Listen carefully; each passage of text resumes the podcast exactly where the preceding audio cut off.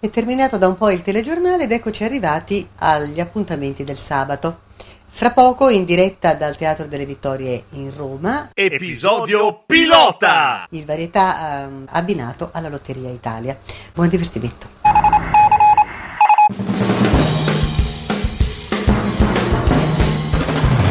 Pilota, che cazzo è un pilota? Ma ne conosci le serie in televisione? Io non guardo la TV. Sì, ma sarai certo al corrente che c'è un'invenzione chiamata televisione, che su questa invenzione ci sono le serie.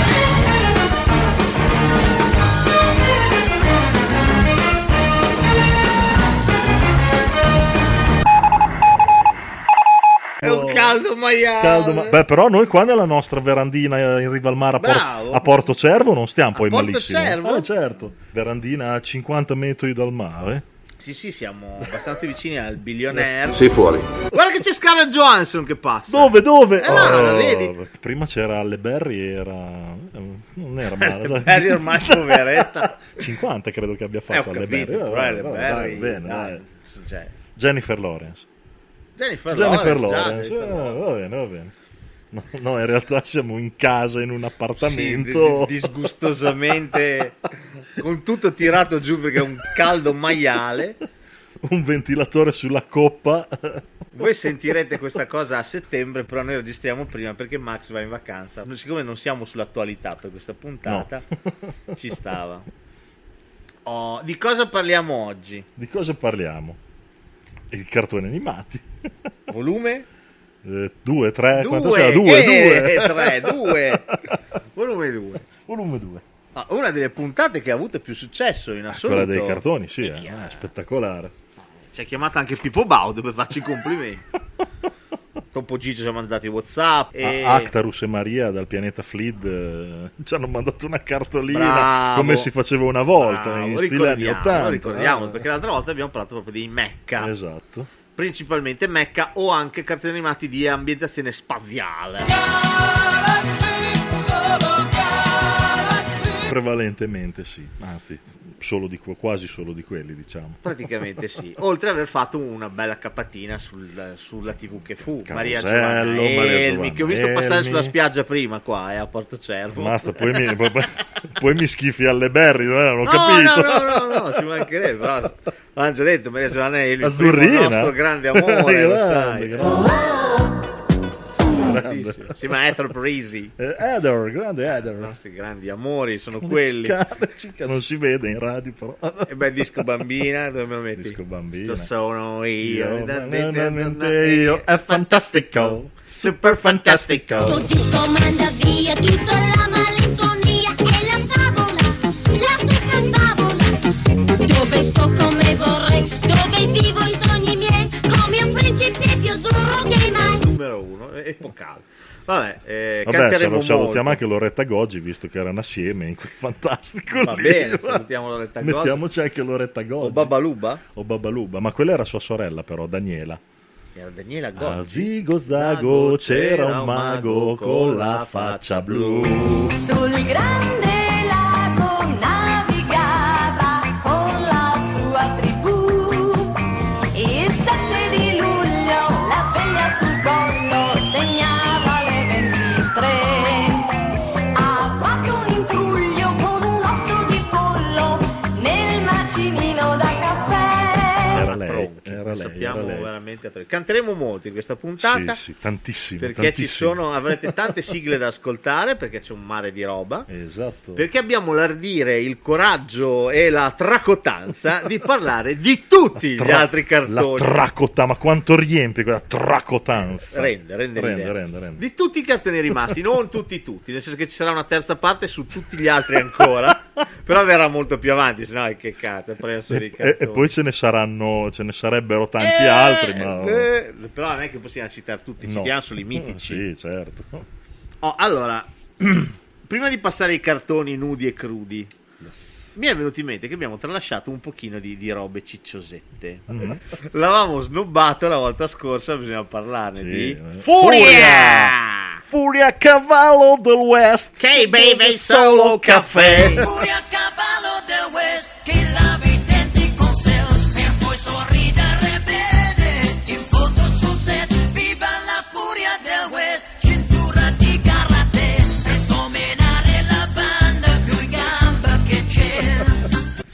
Allora, a parte la canzone che era scritta, è stata scritta da Luigi Albertelli con Guido e Maurice De Angelis, i mitici, sempre loro. Un trio. Ma Albertelli è quello di Goldrake, no? Ah, esatto. La cantava, chi la cantava? Il nostro grandissimo. Ormai io ti prego, ascoltaci. Mandaci un seno. Esatto. Cioè, ormai ogni puntata salti fuori. Sei sempre con noi. Sei sempre nei nostri cuori. Mal dei primitives. Mal, grande mal.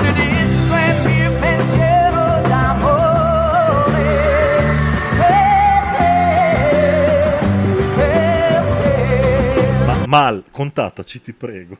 Veramente, contattaci. Oh, la prima trasmissione in lingua italiana di Furia è andata alla TV svizzera, che mandò in onda la serie a partire dal 1° novembre del 1966.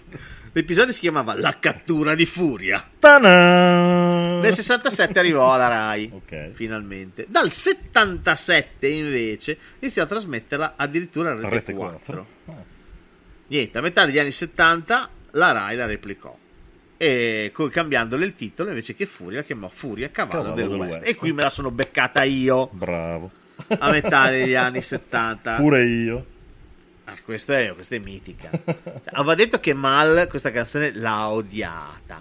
L'ha odiata, la odiava, la odia. Dopo questo schifezzo di Furia... No. Dobbiamo finire in bellezza, perché dobbiamo cancellare dalla vostra memoria questa Furia. No, è obbligatorio. È obbligatorio. No, vabbè, Furia però è imprescindibile. Anche qui puntate sempre uguali. Certo, beh, è chiaro. Cioè, non c'era un minimo di sviluppo. C'era o qualcuno che conosceva Furia che era in pericolo. Esatto, e Furia solitamente era legato dentro il recinto. Si liberava. Che allora i casi sono due. Primo, perché lo leghi se sai scappa, che è l'unico che può risolvere la situazione. No, perché se leghi scappa sempre. Tanto scappa, esatto. E poi se non c'è lui muori, quindi lascialo scorrazzare e vai. Tanto abbiamo assodato che è bravo. Esatto. È un buon cavallo. Che schifo, veramente brutto. Però vabbè, era però vederlo galoppare era un bel vedere, dai, con questa criniera nera, lui tutto nero con... No, vabbè. Concludendo, prima di passare ai cartoni veri e propri, ti cito I giochi senza frontiere. Bellissimi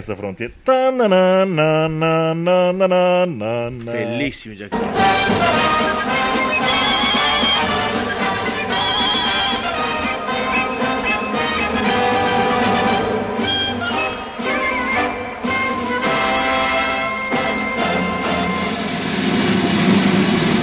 Pancaldi e Gennaro Olivieri. È peccato che sono stati, non li fanno più per me, perché sono stati sostituiti da quella roba giapponese. Sì, può Takeshi's Castle, sì, quella roba essere, lì. Può essere. Ma perché alla fine era bello, eh. Infatti la bellezza ma è quelli giapponesi che... sono anche molto demenziali. Giochi senza frontiere. Anche Giochi senza frontiere però, però ci credevano, Ma infatti la bellezza è che c'era il Belgio, la Svizzera, la Francia, l'Italia. Io non so perché tifavo sempre il Belgio. Ah, anche se c'era l'Italia, a me il Belgio mi ha sempre affascinato un casino. Mi piaceva un sacco. Non so perché. Ma però era bello, perché partecipavano a queste prove assurde. Cavolo. Il fil rouge. Perché poi il discorso qual era? Che se Takeshi's Castle, che è simile, sono prove allucinanti, assurde, ma tutte interpretate da giapponesi, sì, e basta. Esatto. Qua era figo perché c'era la squadra del paese europeo rappresentativo. Sì, c'erano per ogni puntata, credo che ci fossero 7-8 nazioni partecipanti. Era bellissimo. Era molto bello. Molto bello. Condotto dal mitico Ettore Andenna. Tra questo le altre era cose. Veramente fighissimo Giochi senza frontiere. Scomparsi i due giudici spettacolari. E fischiavano. Bellissimo. Giochi senza frontiere, mito assoluto. No, abbiamo un po' ricordato alcune cose che avevamo tralasciato perché ci sembrava giusto. Esatto. E adesso passiamo effettivamente ai cartoni animati. Il primo macro genere che ho pensato di affrontare è il genere degli shoujo. Alzi la mano, chissà che cos'è uno shoujo. Se avete alzato la mano nella vostra cameretta siete bravi parecchio. Esatto. O siete appassionati di manga. E praticamente si definisce col termine shoujo. Sono degli anime o dei manga indirizzati a un pubblico femminile tendenzialmente, compresi tra i 10 anni e l'adolescenza compresa. Okay? Quindi praticamente di quelle tematiche un po' di cui abbiamo già un po' parlato parlando di Kiss Milicia. Esatto.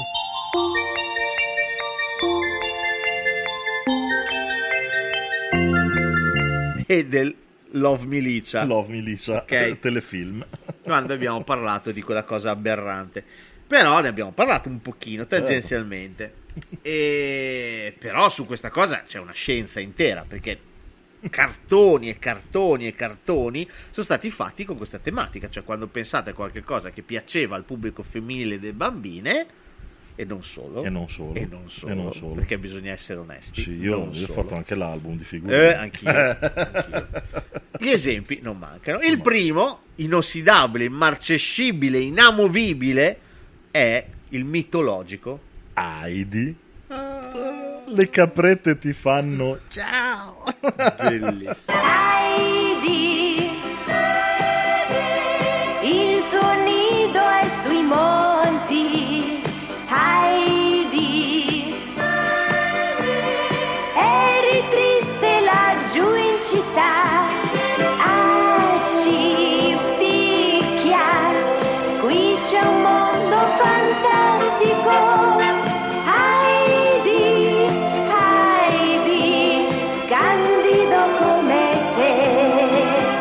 Heidi è il cartone animato. Heidi è il cartone animato. Probabilmente insieme a Goldrake è il mio cartone animato putativo, cioè quello che mi ha cresciuto. Sì, se devo pensare a un cartone della mia infanzia, Heidi c'è. Se Goldrake è il capostipite dei mecha, dei robot, anche se non era proprio il primo in ordine cronologico, Heidi lo è di questo genere qua. Sì.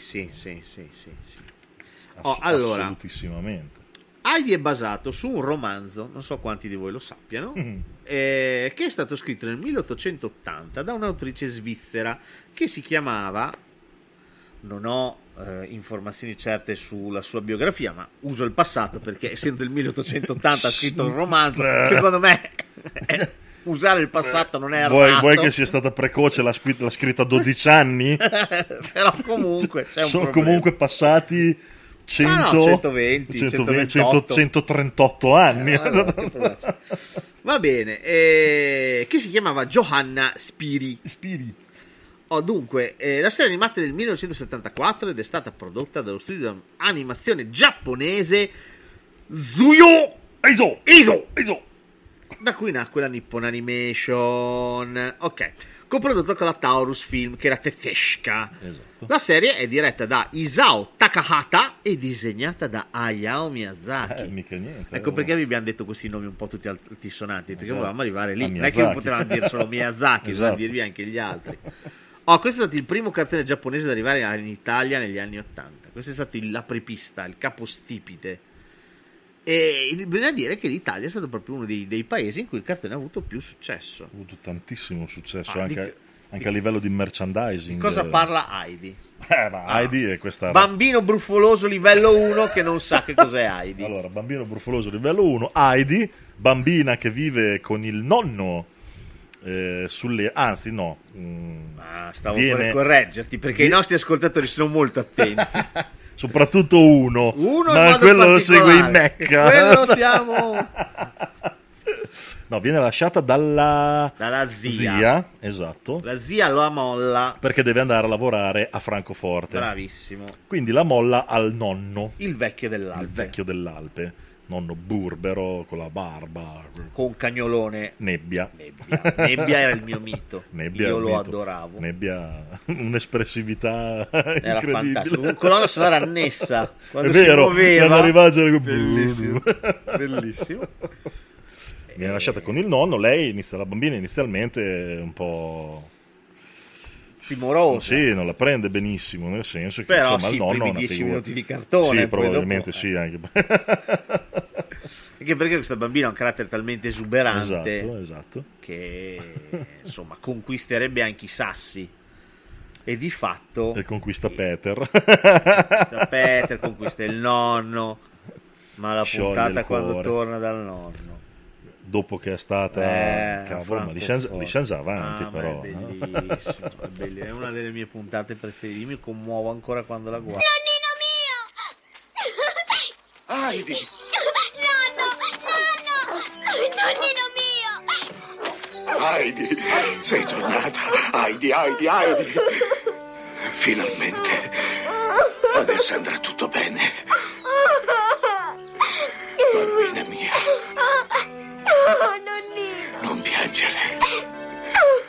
No, non piangere. Anche quando il nonno la vede partire, che la deve lasciare, la nonnina cieca con i panini bianchi di latte. Che palle la nonnina cieca, quella non la sono portata. E mi è passato dai 6 miliardi. Grazie. I panini. No, quella non la sopportavo. La strega di Biancaneve praticamente sì, rincoglionita, passati degli anni con l'occhio vitreo, no, un po' bianchino. E quindi Heidi, cos'è? Le avventure di questa giovane bambinetta che con le gotine rosse, sì, le sue avventure con disincanto e amore per tutto ciò che vedeva, esseri viventi e non, le caprette, l'erba, le nubi, i monti, per lei era tutto nuovo, tutto bello. Una cosa contagiava col suo entusiasmo tutti. Una cosa principalmente ho invidiato: il letto di paglia, la camera da letto. Anch'io, con il lettone di paglia affacciata con lo blocco che affacciava messi sulle d'accordo, altre. Però vuol dire che proprio è una cosa che è rimasta. Voglio dormire qui. Sì. Oh sì. Oh che bello qua su. Sì, anch'io col cazzo di buco, è vero, col tondino che vedevi lo blocco, vedevi bello, le montagne bellissimo. Probabilmente poi, ci saranno stati 12 come gradi, come faceva a non morire di freddo? Non lo so, notte, che non aveva i vetri. Sì, perché poi il nonno faceva colazione, cosa faceva? Il formaggio caldo fuso sulla stufa e tutto, quindi si suppone che fosse lei così, no, un letto di paglia, una copertina, non aveva vetro. Quindi di notte sulle Alpi, lei con la sua bella camicina da notte tranquillina e via. Vabbè, va bene, gran fisico, grande Heidi, c'è un pies, va là. Fisica Heidi. Dio buono. A un certo punto c'è il patatrac, viene presa, viene mandata a studiare in una casa bene di Frankfurt. Dove tra l'altro la zia aveva prestato, credo, servizio come domestica, forse probabilmente era per quello che era. Sì, da qui si apre tutta una serie di avventure agrodolci. Governata dalla famigerata la Rottermeier. La signorina Rottermeier credo che sia stata uno dei villain più odiati della storia, ante litteram, prima che si usasse la parola villain, con la cofana in testa modello Anna Marchesini, sì. Probabilmente Anna Marchesini ispirata lei, sì. Secondo me dalla signorina Rottermeier, e lei aveva terrore di Heidi perché sì. Ogni cosa che faceva lei non aveva paura dei topini, non aveva paura di niente. Lei invece e la odiava. Era e la puniva in continuazione. Un sentimento ricambiato. Peccato che lei avesse fatto innamorare di sé l'intera casa. Clara, la sua amica, su sedia a rotelle. Che cazzo di malattia aveva Clara? Non so, che cammina alla fine. Era paraplegica. Ma però... cammina alla fine. Non so. Che cazzo di paraplegia è? Vabbè, comunque. E le scassano la sedia giù per il dirupo. Comunque, questo è. Forse più era un blocco mentale, forse. Prendiamola così, era un blocco mentale. Io ve la butto lì. Vabbè, forse era un X-Men, come il Dottor X. Esatto, come Xavier. Comunque, insomma, questo cartone è meraviglioso. Bellino, questo cartone è meraviglioso. Io avevo fatto anche l'album delle figurine di Heidi. Io tutto avevo il libro, avevo... Anche il libro, è vero. Tutto. Tra l'altro ho letto, non so se non ho ritrovato questo dato, però l'ho lessi tempo fa, sì. Non mi ricordo dove. È il secondo libro più venduto della storia dopo la Bibbia. Heidi. Mannaggia. Cavolo. Bello, beh. Poi tutto mitico, a cominciare anche dalla sigla, la sigla meravigliosa con l'altalena attaccata non si sa dove che volava, che era una bellezza. La sigla, tra l'altro, cantata dalla mitica Elisabetta Viviani, esatto. È la versione, la cover identica tedesca di una canzone tedesca composta da Christian Brun.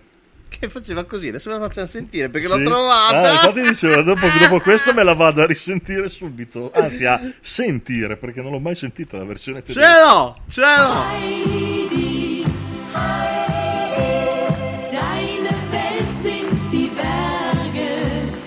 Oh, chiudiamo parlando di Heidi dicendo che la voce narrante, che era bellissima, perché ti dava la fine della puntata, ti ricordi? Sì. Heidi poi dopo fece questo. Ah, è vero. Ma questa è un'altra storia. Ma questa è un'altra storia. Esatto. Nella prossima puntata, intanto si vede un po' il promo della puntata successiva. E la voce era quella di Giorgio Piazza. Grandissimo.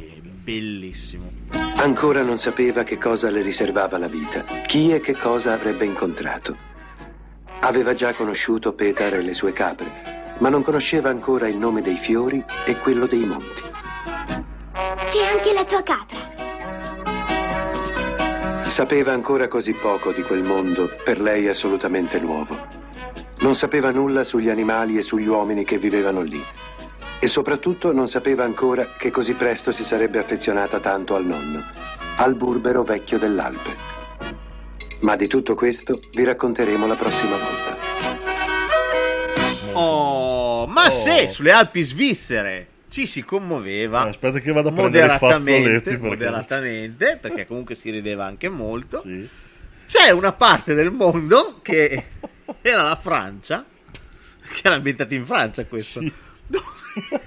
Dove si soffriva tantissimo. Ma io sto ridendo, ma è un riso isterico, perché proprio. Cioè io penso che questo cartone abbia creato crisi di isteria di massa. Io credo in assoluto, con uno che citeremo dopo, che non ti dico. Va bene, fammi la sorpresa. Sì, credo che questo sia il cartone più triste e malinconico in assoluto trasmesso in Italia. Era triste quello che succedeva, sì, come succedeva esatto, e il mood del cartone. Sì. Loro erano tristi.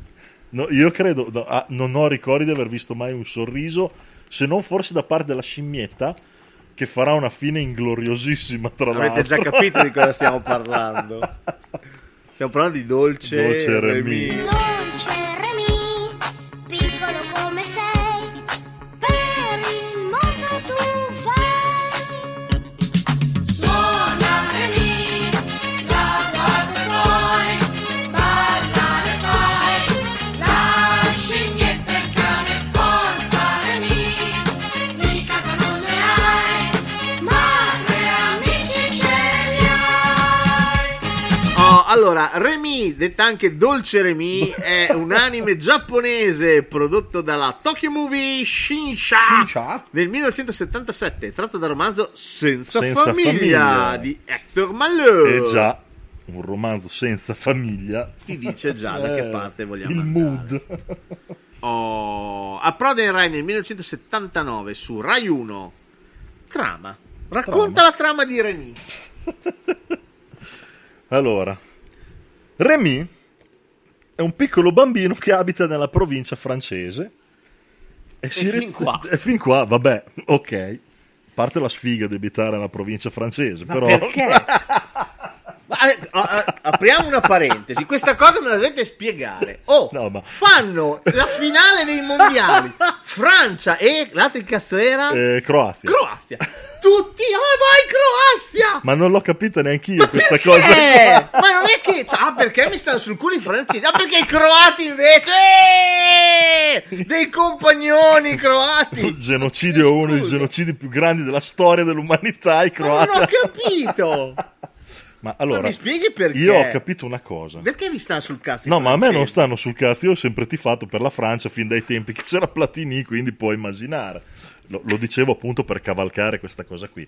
Ma ho capito una cosa però. I francesi stanno sul cazzo, gli italiani, principalmente per un motivo. Quale? Che non hanno il bidet.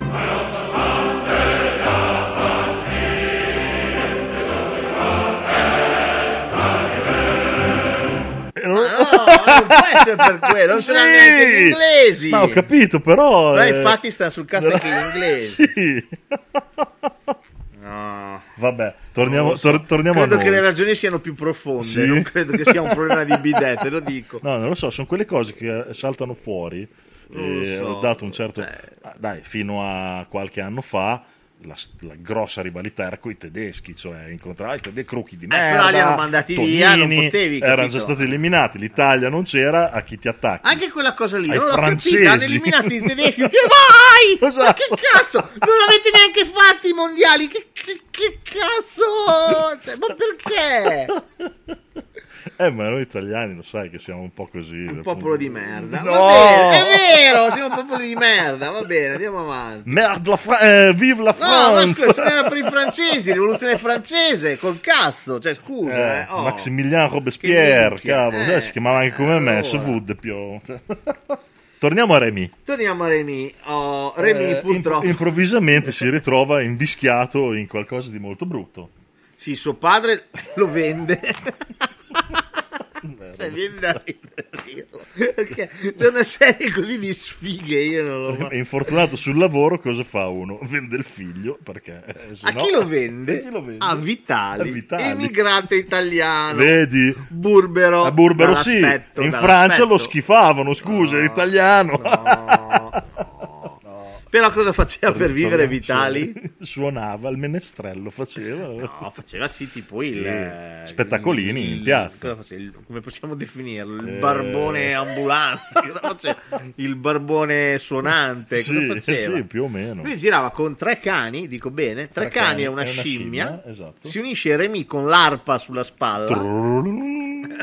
E fanno gli spettacoli. Esatto. Se c'era una cosa che Remy aveva ben capito, è che lo spettacolo viene prima di tutto. Se hai dei problemi personali, se sei triste, quando lavori niente deve distrarti. È una forma di rispetto verso il pubblico che nulla deve percepire al di là di quello che vede. E così, ancora affamati e stanchi, la compagnia Vitali iniziò a girare per il paese con lo stesso entusiasmo di sempre, suonando la simpatica marcetta per attirare il pubblico nella piazza centrale. Nell'ordine andranno a morire i... signori e signore, i tre cani, la scimmia durante Vitali, tutti quelli, praticamente Final Destination, tutti quelli che Remy tocca muoiono. Tra l'altro passavano degli inverni freddissimi, cioè a 50 gradi sotto zero. Fortunatamente c'è un lieto fine. Ah cavolo, cioè almeno quello. Remy aveva un amico che si chiamava Mattia. Esatto. E alla fine vengono tutti e due adottati da questa signora. Questa signora che viaggiava su una nave, su una imbarcazione sulla Senna, credo, no? E niente. Che tra l'altro era la vera mamma di Remy. Esatto, che non ho capito perché. Neanch'io. Però vabbè. Vabbè. Però insomma alla fine tutto è bene ciò che finisce bene, scena a parte topica, per quelli 20 che sono morti, ma... scena topica, la morte della scimmia. Il capitano, come si chiamava? Jolicoeur. Sì, ma c'era un nome, lo chiamava il capitano, non mi ricordo, ma era bellissimo. C'è la morte della scimmia che muore in scena recitando. Esatto. La scimmia recita e muore recitando. Secca così, cioè, cosa di una tristezza. Queste cose qua ci hanno segnato la vita. Tra l'altro ti ricordi che ne parlavamo qualche sera fa del fatto che veniva trasmesso anche in 3D Remy già alla fine degli anni 70-80. Mi hai detto che veniva trasmesso, io non me lo ricordavo, con occhialini annessi a TV Sorrisi Canzoni. Io non me lo ricordavo. Sì, me lo ricordo. Io non me lo ricordavo. No, come per dirvi che il 3D sono 40 anni che ci provano, ma non va. Lasciate perdere. Comunque Remy ci ha scioccato, devastato e sconquassato. Praticamente Episodio Pilota è un po' come se fosse la nostra seduta terapeutica, sì, dove buttiamo fuori i nostri traumi infantili. Bravo, e voi potete farlo insieme a noi. No, non può non aver segnato l'infanzia di un bambino, Remy. Non posso darti meno di mezza pagnotta, ma viene 8 centesimi. A me ne bastano solo 5 centesimi. Sono solo una metà, sarebbe davvero troppa. Non posso dartene di meno. Ne rimarrebbe così poco che non saprei a chi venderlo quell'avanzo di pane. Capisco. E va bene, ne prendo mezza, visto che non vuole darmene di meno. Bravo ragazzo, ma ti costerà 8 centesimi, lo sai, no? Sì. Concludo dicendo su Remy che ho trovato su YouTube un video vecchissimo di Super Classifica Show. Per l'attore ed il cantante sono un premio inebriante. questo bimbo che canta la canzone di Remy. E siccome era legata a TV Serie Canzoni e c'era la cosa, torna TV Serie Canzoni, bravo, e c'era la classifica dei brani, sì, era al terzo posto della classifica dei singoli più venduti in Italia. Oh, al primo posto c'era Buona Domenica di Venditti. Buona Domenica. Al quarto, dopo Remy, c'era Viva l'Italia di De Gregori. Ma lo sa De Gregori questa cosa qui. Viva l'Italia, l'Italia liberata, l'Italia del valzer e l'Italia del caffè. Lui è sempre stato uno un po' permalosino. Non lo so, ma finire dopo Remy, guarda. No, ricordiamo poi che questi erano anche i tempi che in testa alla classifica ci sono stati Corrado con Carletto, Pippo Franco con Mi scappa la pipì papà, e Dio che sono Carletto, l'ho fatta nel letto, l'ho fatta, sì, quindi per dire, fatta per fare un dispetto, esatto, o un bello scherzetto. Mamma e papà, bravo. Va bene, oh. Veniamo a un altro angelo della morte. È vero, no, io te lo dico, non ci arrivo alla fine della puntata. No, te lo dico, cioè questo è un altro angelo della morte. No, tra l'altro potrebbe essere, perché visti anche i fatti di cronaca più o meno recenti, potrebbe effettivamente, visto il lavoro che decide di intraprendere. Non so cosa dirti. Comunque stiamo parlando di Candy Candy. Candy, oh Candy. Candy è poesia. Candy, Candy è l'armonia. Candy è la magia. Candy, Candy è simpatia, e zucchero filato, e curiosità, è un mondo di pensieri e libertà. Io ho scritto nei miei appunti un autentico drammone stile feuilleton. Questo mi piace da matti. Fine 800, con tradimenti, morti tragiche, persone che scompaiono e poi ricompaiono sulla scena dopo anni. Esatto. Dickens con una generosa dose di Rosamund Pilcher, tradotto in cartoni animati. Certo. Cioè, questa è veramente, anche questa qua, una donna chiamata sfiga. Già alle origini. Le origini. Candy Candy, le origini. Orfanotrofio gestito da Suor Maria e quell'altra che non mi ricordo come si chiamava. No. Sì, c'era una buona che no, ma tutte e due erano buone, sì, sia Suor Maria che quell'altra, con la sua amichetta del cuore che non ricordo come si chiama. Annie, bravo. Sì, l'inquadratura si apre in modo ottimista su un bellissimo orfanotrofio. E cosa succede? Che subito adottano la sua amica, esatto, e lei no. Tra l'altro la sua amica è adottata da una famiglia benestante, super ricchissima, esatto, che però ha molto buoni, integerrimi e tutto. Sì, carini. Poi verrà adottata anche Candy Candy, una famiglia di delle merde. Ricca, sfondata, ma delle merde incommensurabili. Una fra tutte la ragazza Irisa, già il nome. Irisa era odiosa. Allora, provando a trovare uno straccio di trama, sì. Allora, lei prima si innamora di Anthony. Qua ci vorrebbe mia moglie, che lei è più ferrata, sì. Allora lei si innamora di Anthony, allora, che era suo cugino, fondamentalmente. In realtà lei vede per la prima volta questo ragazzo. Prima ancora il principe della collina. Il principe della collina che suona la zampogna. Bravo. No, cioè sì, la cornamusa. Poi perché si innamora di Anthony, che in realtà era suo cugino? Perché era uguale il principe della collina. E invece no. Si saprà dopo chi era il principe di Bel Air, che è un'altra cosa ancora. No, Anthony. Allora, anche lui la corrisponde, attenzione. Certo. Quindi no, dici, cavolo, lui la protege dai due fratelli di merda. Le robe si mettono bene, esatto. Se non che un giorno, alla fiera, si vanno al Luna Park, sì, e lei si fa predire il futuro della cartomante. Che cosa vuoi che gli dica? E questa fu una delle cose che mi scioccò di più nella mia infanzia. Vi sposerete, avrete un sacco di bambini. Carta della morte. Tu muori. Subito. Carta della morte. A me sta cosa mi scioccò. Sì. Io è una delle cose che è uno dei ricordi più vividi che ho nella mia memoria. Ok, carta della morte, okay. Infatti Anthony da lì a una puntata carta della morte, ma cosa vuoi che sappia, quella vecchia di merda. Tutti lì dobbiamo morire, esatto, prima o poi. Anthony la puntata dopo. va a cavallo, muore. Secco. Ecco, siamo arrivati. No, non mi piacciono i cavalli. Perché? Forse ti ricordano il tuo Anthony? Tragedia. Da qui lei inizia a essere di nuovo bullizzata da quegli altri. Poi che cazzo fa? Prende e va al college. Va al college, va a scuola, esatto. E lì conosce quell'altro scappato. Terence, il grande amore della sua vita. Il grande amore della sua vita, che poi non è vero, perché il suo grande amore della sua vita è sempre il famoso. Vabbè, lì rimane, esatto. Va bene. Trova Terence, lì è amore e odio, ci lasciamo, ci vogliamo, esatto, ci vogliamo, non ci vogliamo. Lei è sempre in compagnia del suo procione, il clean. Suo cazzo di procione che se lo portava dappertutto. Esatto. Va bene.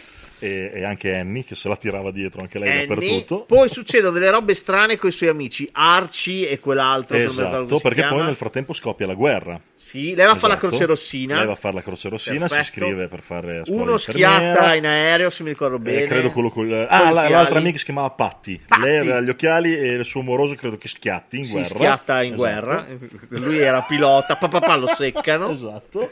E anche quell'altro schiatta. E anche quell'altro credo che schiatti. Esatto. Ma che problema c'è? Nel frattempo Terence diventa un grande attore. È vero. Drammatico di teatro, Peccato che si fidanza con Susanna, che è un'altra attrice. E quindi Candy. Terence, ma tu stai piangendo? Oh caro, mi ami, lo so. Anch'io ti amo tanto. E purtroppo dobbiamo separarci. Com'è crudele la vita. Non sai quanto mi dispiace lasciarti, ma lo devo fare. Promettimi che cercherai ugualmente di essere felice. Però.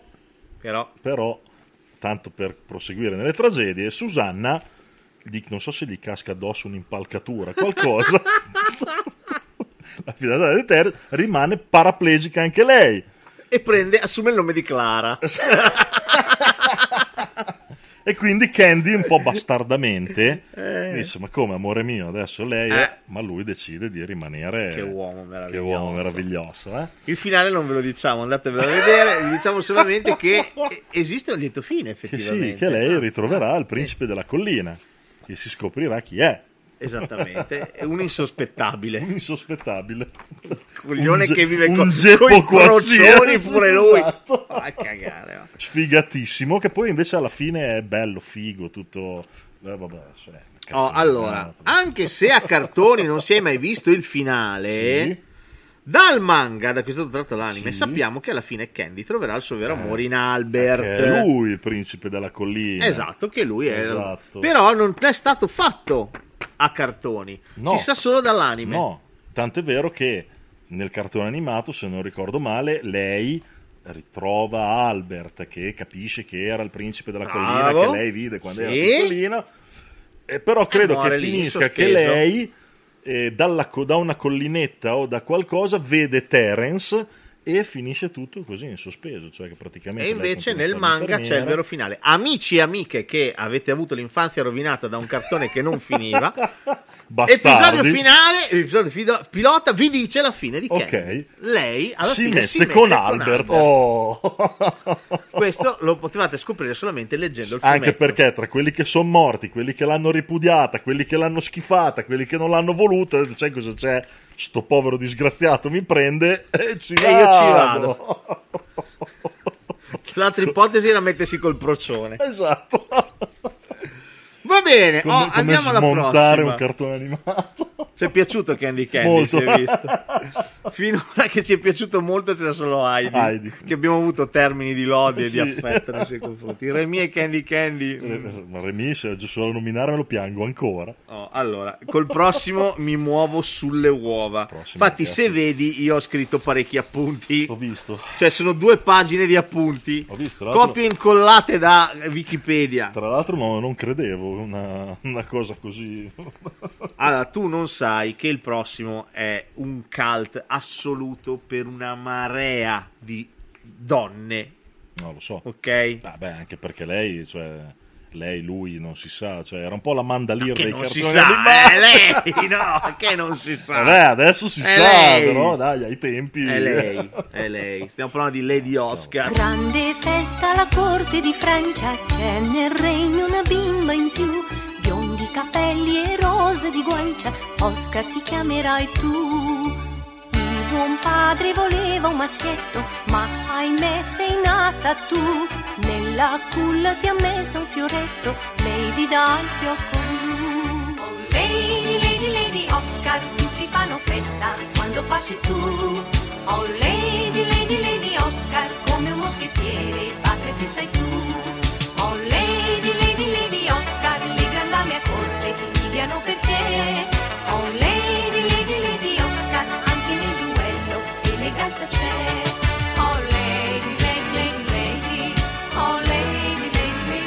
E qui mi muovo sulle uova. Un simbolo dell'emancipazione perché femminile. Perché se dico ragazzi, qualcosa di sbagliato su Lady Oscar mi cambiano la serratura e devo dormire fuori. Ah, e quindi in famiglia, il nemico merda, in famiglia. Merda, sì sì. Sì, c'è, c'è pure iscritta, c'è il blog, la rosa di Versailles. Quelli che è Lady Oscar. No, però c'è tutto, pagine Facebook, fan fiction. Sei di Lady Oscar, sì. Sei di Versailles, sì. In modo assolutamente freddo, come sì, farebbe esatto, Connor, esatto, un personaggio di un videogioco bellissimo, che è piaciuto molto a me, a Max, bellissimo, che si chiama Detroit Become Human. Esatto. Vado a citare quelli che sono i fatti, i nudi fatti che riguardano la nuda realtà, la nuda cronaca che riguarda Lady Oscar. Poi cronaca, commenteremo alcune esatto, cose. Allora, Lady Oscar è un manga scritto da Ryoko Ikeda. Yeah. E serializzato originariamente su una rivista dal 72 al 73. Cioè, questo può essere interessante. Okay. Ne furono tratti inizialmente un film cinematografico con coproduzione internazionale, mm-hmm, Lady Oscar del 1975, diretto da Jacques Demy, mm-hmm, e una serie televisiva animata, okay, che è quella che ci interessa. E fin qua. Che è del 1979. Okay. Basta, passiamo al prossimo. Prima di andare a rivoltare. No, vabbè. Ambientata durante la rivoluzione francese, esatto, e i problemi con Maria Antonietta, eccetera, eccetera. Lei faceva il capitano delle guardie del re, esatto, eccetera. Quindi l'ambientazione era anche molto figa, cioè, certo, effettivamente era veramente interessante e anche storicamente piuttosto accurato, perché effettivamente è fatto con un certo scrupolo. No, tra l'altro poi è uno dei periodi, adesso al di là del fatto della rivoluzione stessa, però uno dei periodi storici... Sì, forse più interessanti dell'umanità. Bello ambientarci un cartone. Cavolo. No. Inizialmente fu un clamoroso insuccesso in Giappone. Subito. In Italia invece, fin da subito, la serie ebbe un discreto successo, un ottimo successo. Ve ne supplico, maestà, fate in modo che i soldati lascino immediatamente Parigi. Perché qualunque cosa accada bisogna evitare uno scontro fra il popolo e la famiglia reale. Sì, Oscar. Se accadesse questo, voi mi restereste vicino per difendermi. Maestà, io ho lasciato da tempo la Guardia Reale, lo sapete. Veniamo alla parte più spinosa di questo discorso. Ecco perché mi sto muovendo sulle uova, perché c'è una cosa che devo dire. Dopo parliamo della sigla, delle cose belle, divertenti. Sì. Però c'è una cosa che devo dire che forse non sanno in tanti. La sceneggiatura originale giapponese è stata adattata o censurata nella versione italiana. Molti dialoghi infatti furono riscritti e alcuni furono proprio appiattiti, altri del tutto reinventati completamente, uh-huh, secondo una pratica molto diffusa in Italia in quel periodo che riguardava l'animazione giapponese. Ne soffrirono soprattutto i dialoghi e le scene, che più giocano sull'equivoco dell'identità di Oscar. Cioè, si pensi la sigla, lei dice il papà voleva un maschietto, ma ahimè sei nata tu. Ok, esatto. No, questa cosa nel manga non c'è, no, non esiste. Cioè, non è che il non papà voleva un maschio. No, non è così. Ok. Nella versione giapponese è un vero e proprio segreto questa cosa. E tutti si rivolgono a lei con colonnello, signore o semplicemente Oscar. Nel doppiaggio italiano, invece, molti la chiamano Madamigella Oscar. Sì. Ok. Invece non è censurata, come erroneamente si crede, viene continuamente riportata in molti siti, esatto, la scena dello strappo della camicia di Oscar con da André, parte di André. Esatto. Quella non è censurata. Nella scena originale, infatti, intatta nella versione italiana, non viene mostrato il seno di Oscar, che è frontale solo al personaggio di André. Ciò che lo spettatore vede è la spalla nuda di Oscar, esatto, privata della camicia. Esatto. Ciò non toglie che comunque Lady Oscar è diventata un mito assoluto. e anche grazie alla colonna sonora. La cantata dai Cavalieri del Re, capitanati dal buon Riccardo Zara. Riccardo, ce la fai? È una cosa urgente, perché era sempre così, è una cosa urgente, è una strega, si chiama Renzi, che cosa fa? È una che c'ha, il papà è vampiro, la mamma è una lupa e lei fa solo guai. Quello che forse non sapete, cari amici, è che i Cavalieri del Re erano tutti parenti. No, davvero, era una roba tutta in famiglia. Cioè Riccardo Zara era quello che più o meno tirava le file, dirigeva, sì, però sì. Addirittura il bimbo era suo nipote. Cioè c'era sua sorella, sua moglie, lui e suo nipote. Cioè proprio una roba, un'impresa proprio di famiglia. Un'impresa di famiglia, molto bene. Vabbè, questo veramente, ripeto, stiamo parlando proprio di mito assoluto. Di Oscar. Veramente mito assoluto. Decisamente. Bella l'ambientazione. Bella la trama, perché comunque è bella intrecciata. No, poi i fatti, comunque la storia si muove attraverso fatti realmente accaduti, tra l'altro raccontati anche molto bene nel cartone. Anche sì. Tutta la parte delle decapitazioni, della rivolta del popolo. No, è veramente figa. È fatto veramente bene. Io spero di rivedervi. Anch'io, maestà. Ma sia la regina Maria Antonietta che Madamigella Oscar sapevano che quello era un addio definitivo. Le discordie e le incomprensioni che stavano portando la Francia alla rivoluzione avevano finito per incrinare un'amicizia che durava da 20 anni. Se capita, se vi piace, se vi interessa l'argomento, andatevi a ribeccare il manga, perché è molto diverso dall'anime. Manga, fumetto, esatto, anime, cartone animato. La versione cartacea è decisamente diversa, perché calca molto su Maria Antonietta, esatto. Per esempio, quindi andatevela a vedere perché è interessante, un modo alternativo per studiare la storia, sì, però in modo intelligente, esatto. Nel senso comunque ti rimaneva impresso, certo. Era fatto bene. Poi era bello, cioè, adesso obiettivamente anche la storia d'amore che c'è, cioè è bella, cioè, certo. non è una roba che dici zuccherosa, melensa, no, assolutamente, era bella, poi proprio lui piaceva anche a noi maschiatti. André, capo dei ribelli, che perde un occhio, cavoli, e ovviamente ne perde uno, vuoi che l'altro non subisca delle conseguenze, quindi rischia di diventare cieco, si innamora di Oscar, di cui era stato suo valletto, suo... non so cos'era Andrea. Non posso dire niente, perché se dico un'inesattezza credo, però vado a dormire con i capisco polli. Che rispolverebbero le ghigliottine, quindi sto zitto e passiamo oltre. Il capitolo di Oscar ci è venuto un po' così, se no faccio perché la fine c'era il terrore. Faccio la fine di Robespierre davvero. Veramente. Ascolta Andrea, io vorrei diventare tua moglie. Vorrei che mi portassi in un piccolo villaggio, in una piccola chiesa dove ci sarà una semplice cerimonia. Ecco, Andrea, vorrei solo che mi dicessi che io diventerò tua moglie. Ma certo, Oscar, lo diventerai. È la cosa che più desidero al mondo. Oscar, perché stai piangendo? Perché? Sto forse per morire. No, ma che cosa dici? No, Andrea. Hai ragione, io non posso morire adesso. La nostra felicità è appena cominciata. Ora anche l'amore ci unisce. Forse noi riusciremo a vivere in un mondo migliore, Oscar. No, non posso morire in questo momento. Proprio non posso. Quindi bello, però guardatelo, bello, ci è piaciuto, bello, ok. Citiamo distrattamente, questa l'ha citata perché un cartone più equivoco di questo pochi ne ho visti. Una vabbè. Sì, Giorgi e Giorgi.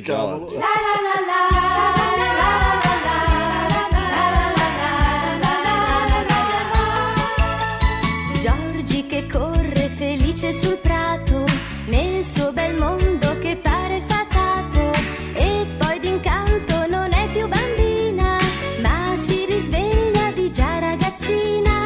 Giorgi dai biondi capelli dorati, due occhi azzurri brillanti e vivaci, vedono il mondo di rose fiorito, ma senza spine che pungano il dito.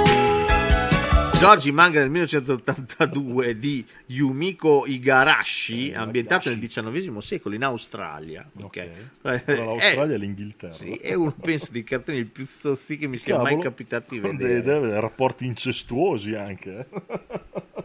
Sì, perché lei c'è quella puntata allucinante con i due fratelli, esatto, che finiscono nel lago, sono tutti e due, ti ricordi, nel fiume, sono tutti e due, c'ha la febbre, esatto. Dormite con me, c'è quella scena, cavolo.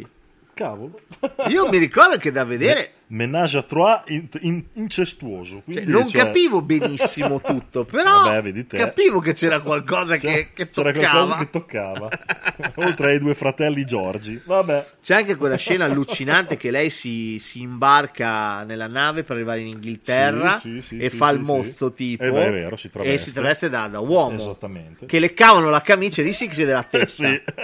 Lì si vede la testa. Non come la di Oscar si vede da dietro. No, che poi anche quello lì ogni tanto su YouTube trovi i cartoni censurati nelle versioni italiane, che poi in realtà non sono stati censurati, perché le scene si sono viste tutte. Sì, perché almeno inizialmente. Poi magari quando sono stati ritrasmessi. Bravo.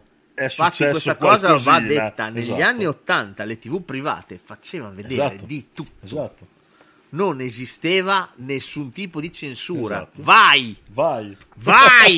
Tant'è che ci arriveremo, l'uomo tigre, per dire, per cambiare secchiate di sangue. Giorgi andava in onda alle 2 di notte sulle TV private. L'uomo tigre comunque bellissimo. Insomma, Giorgi andava citata. Certo. La sigla italiana Giorgi, iniziale e finale, era cantata di Adalberto Baldon, Bembo, fratello di Dario. Secondo me sì, Baldambembo. Ci sarà che si chiamano Baldambembo in Italia. Sì, dai. Dario Baldambembo, amico è la sigla. L'amico è qualcosa che più ce n'è, meglio è. Questo è Alberto, sarà il fratello. Parente, cioè... Comunque sì, dai, andava citata anche Giorgina un po' sossa, ma andava citata. Giorgi. Citiamo un po' la spicciolata a titoli Arawatz. L'ho visto questo che c'è, non mi sono neanche azzardato ad andare a vedere una puntata. Ho visto la prima parte, sì, è vero. Che merda. Vabbè. Allora, stiamo parlando di Anna dai capelli rossi.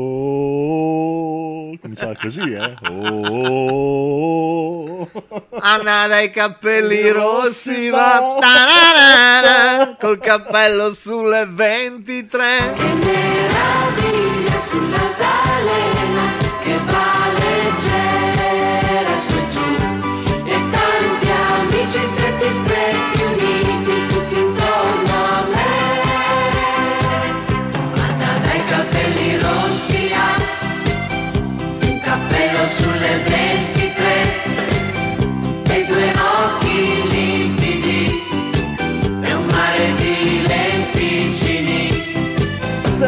Anche questa tristina però è come minchia, sì, anche lei orfana, adottata da fratello e sorella, patimenti, tristezza, che due coglioni. Invece quello dopo è allegro. C'è la serie Netflix che è quella che mi dicevi. Adesso è uscita la seconda parte. Io ho visto la prima parte, l'abbiamo vista in famiglia. Devo dire, a moglie e figli è piaciuta. A me obiettivamente un po' d'orchita è venuta, però insomma. Poi citiamo Pelin Story. Allegrissima anche questa. Ma con nero scivola la ruota sul sentiero. 5, 4, 3, 2, 1, 0 e si va, ma ce ne vorrà prima di arrivare. Ma con nero nero, chi è più buono ha il cuore più leggero.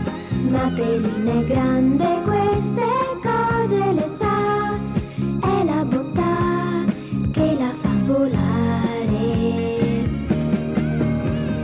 Ragazzina, lunga è la tua strada, ma ce la farai.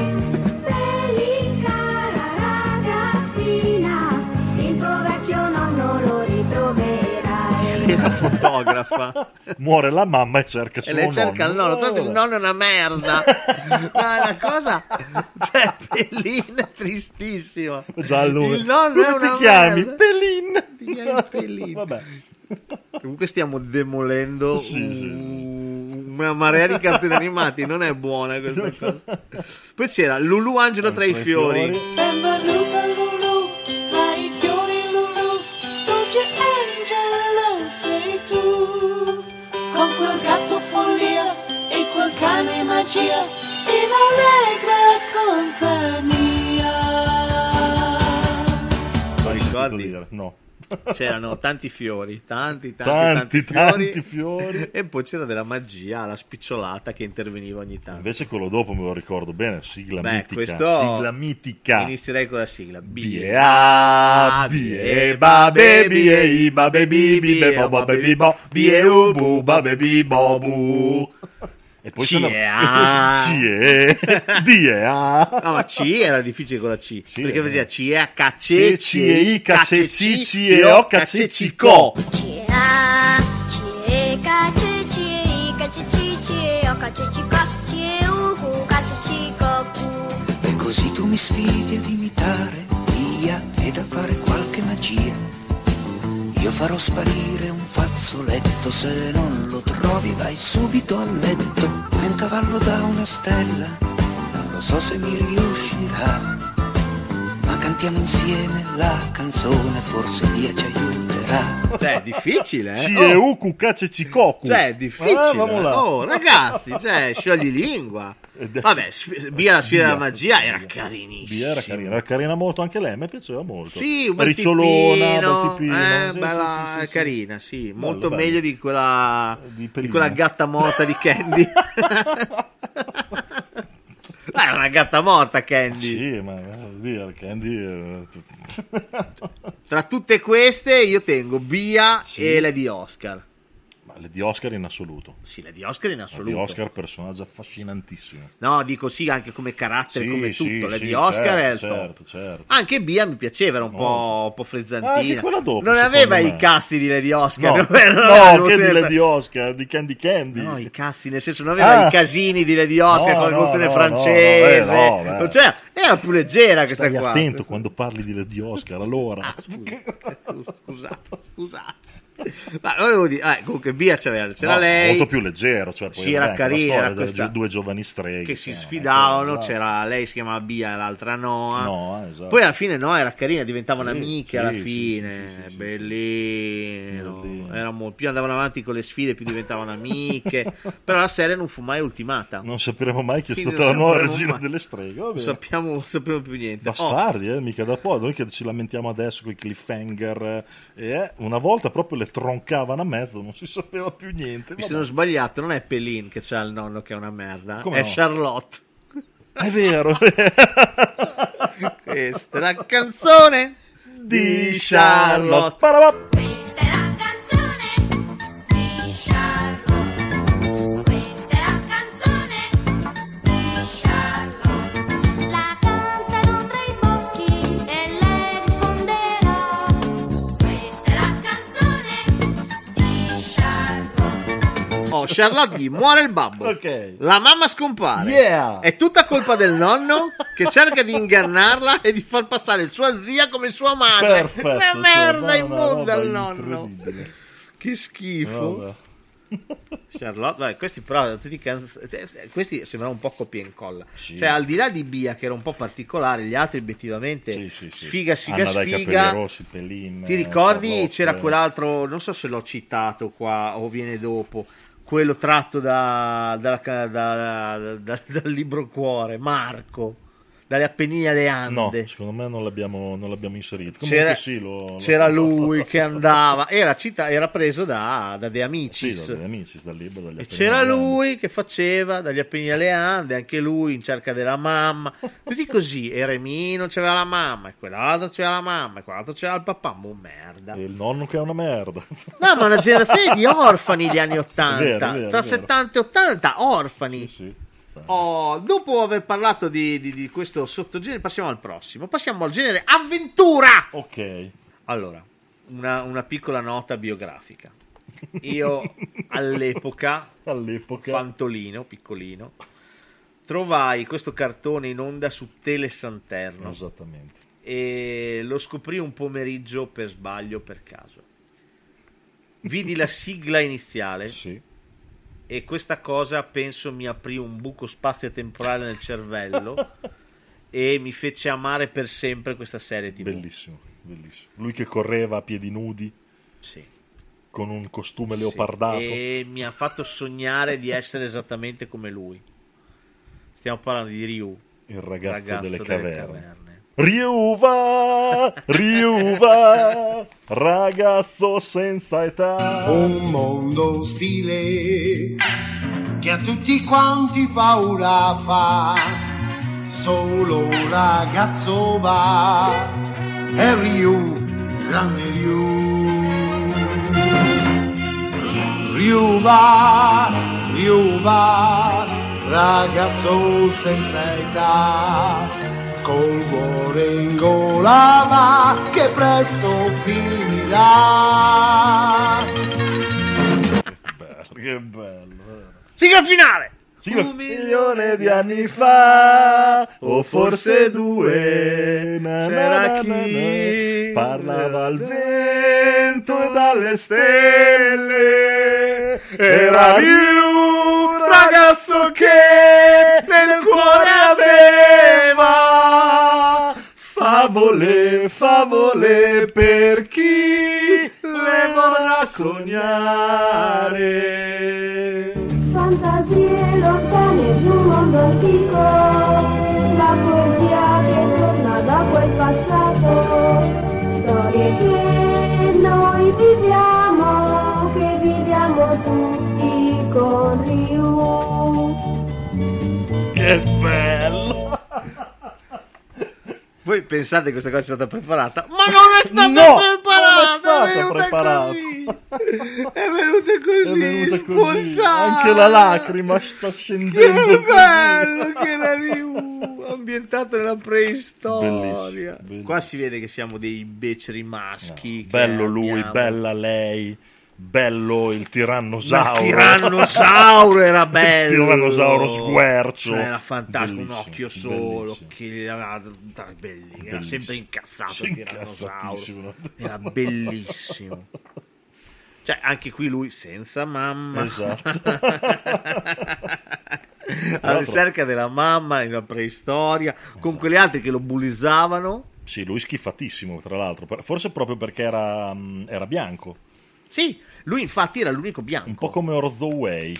Bravo, un po' come Orzoway. Era schifato perché gli altri erano tutti meticci, diciamo un po'. Sì, erano preistorici. Esatto, preistorici, quindi lui era bianco come il latte, quindi schifato da tutto e da tutti. Ma com'era? Con la lancia con la selce. Sì. E il vestito di leopardo. La lancia con la punta legata a un ramo, qualcosa. Bellissimo.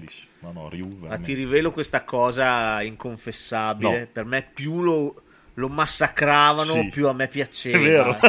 Cioè, dicevo c'è un aspetto sadomasochistico, non te lo so dire, però più soffriva, più proprio con le ferite. Ce ne sarà un altro dopo che a me faceva lo stesso effetto, ecco. di un pugile. No, non me lo dovevi dire. Già piango se penso a lui. Comunque questo è stato bellissimo. No, tra l'altro è stato una serie molto light, molto easy, perché in realtà sono 22 episodi. Sì, sono pochissimi. Duravano mezz'ora l'uno. Arrivato nel 79, esatto, prima TV. E quindi andava via bella liscia, cioè proprio avventura. Sì, poi alla fine lui trova la mamma. Esatto. Bello. Non mi ricordo se ammazza. Sì, lo ammazza il tirannosauro. Sì, cazzo, sì, lo uccide. Bellissimo. Beh, vabbè, questa è mitica. No, bello, Ryu, veramente bello. Oh, il prossimo invece per me siamo in una zona molto, molto figa. 26 episodi per Conan, il ragazzo del futuro. Non so se questo te lo guardavi. Sì, ogni tanto qualcosina ho visto. C'era una volta una città in quell'isola laggiù. C'era una via che passava di là, proprio dove vivi tu. C'era allegria, c'era felicità, ma la guerra è una follia. Se qualcuno sorride a te, un domani ancora c'è. Dai Conan, tutto deve ricominciare. Dai Conan, mettici tanto amore, più che puoi. Stringiti forte all'ana. Questo era veramente, veramente bello. Questo è diretto di nuovo da Hayao Miyazaki. Mica cippe. E si vede, perché se vedete i disegni di Conan, il tratto è abbastanza riconoscibile. È impossibile non vederci Miyazaki. Certo. Impossibile. Bello, storia di un cataclisma che ha ribaltato la terra. E Conan trova questa bambina, la deve salvare. Bello, veramente bello. Questo è proprio bello. Tra l'altro poi la durata è estremamente esigua, perché 26 episodi sono pochi. Esatto. Ti dà proprio l'idea che è stato creato come una specie di miniserie, se vuoi, autoconclusiva. Quindi bello, veramente molto molto bello. Non c'è qualche piattaforma che lo sta riproponendo? No? Attualmente che io sappia no, ed è un po' un peccato. Infatti questo sarebbe carino da andare. È un peccato perché è veramente, veramente bello. Anche perché i disegni di Miyazaki sono veramente senza tempo. Cioè proprio... No, assolutamente. Questa è veramente bella. Veniamo a Animali e strane creature. Cioè, anche questo. Oh, allora, il primo anche è... strani animali, infatti il primo è uno strano animale, esatto. E infatti è Hello Spank. Hello Spank, resta con me. Hello Spank, non te ne andare, caro Spank, gioca con me, siamo amici noi tre. Hello Spank, il mio papà. Hello Spank, l'ha preso il mare. Allegria signora. Va bene. Lo Spank, però, al di là del insomma, l'inizio era un pochino, sì, l'assunto era un pochino triste, però è bellissimo, molto divertente. Io Spank, questo lo adoravo. Spank con i suoi versi, le sue i versi di Spank ci sono solo in Italia, esatto. Sappiatelo. Sapevate? No. Mo lo sapete. Esatto. In Giappone, nell'originale, abbaia. Esatto. Basta. In Italia si è messo Iaia. Bua. Micia. Ok, tutte queste cose qua le ho messe tutte in Italia. Altrimenti Spank aveva fatto Basta. Ma il mito vero di questa serie TV era uno solo e si chiamava Torakichi!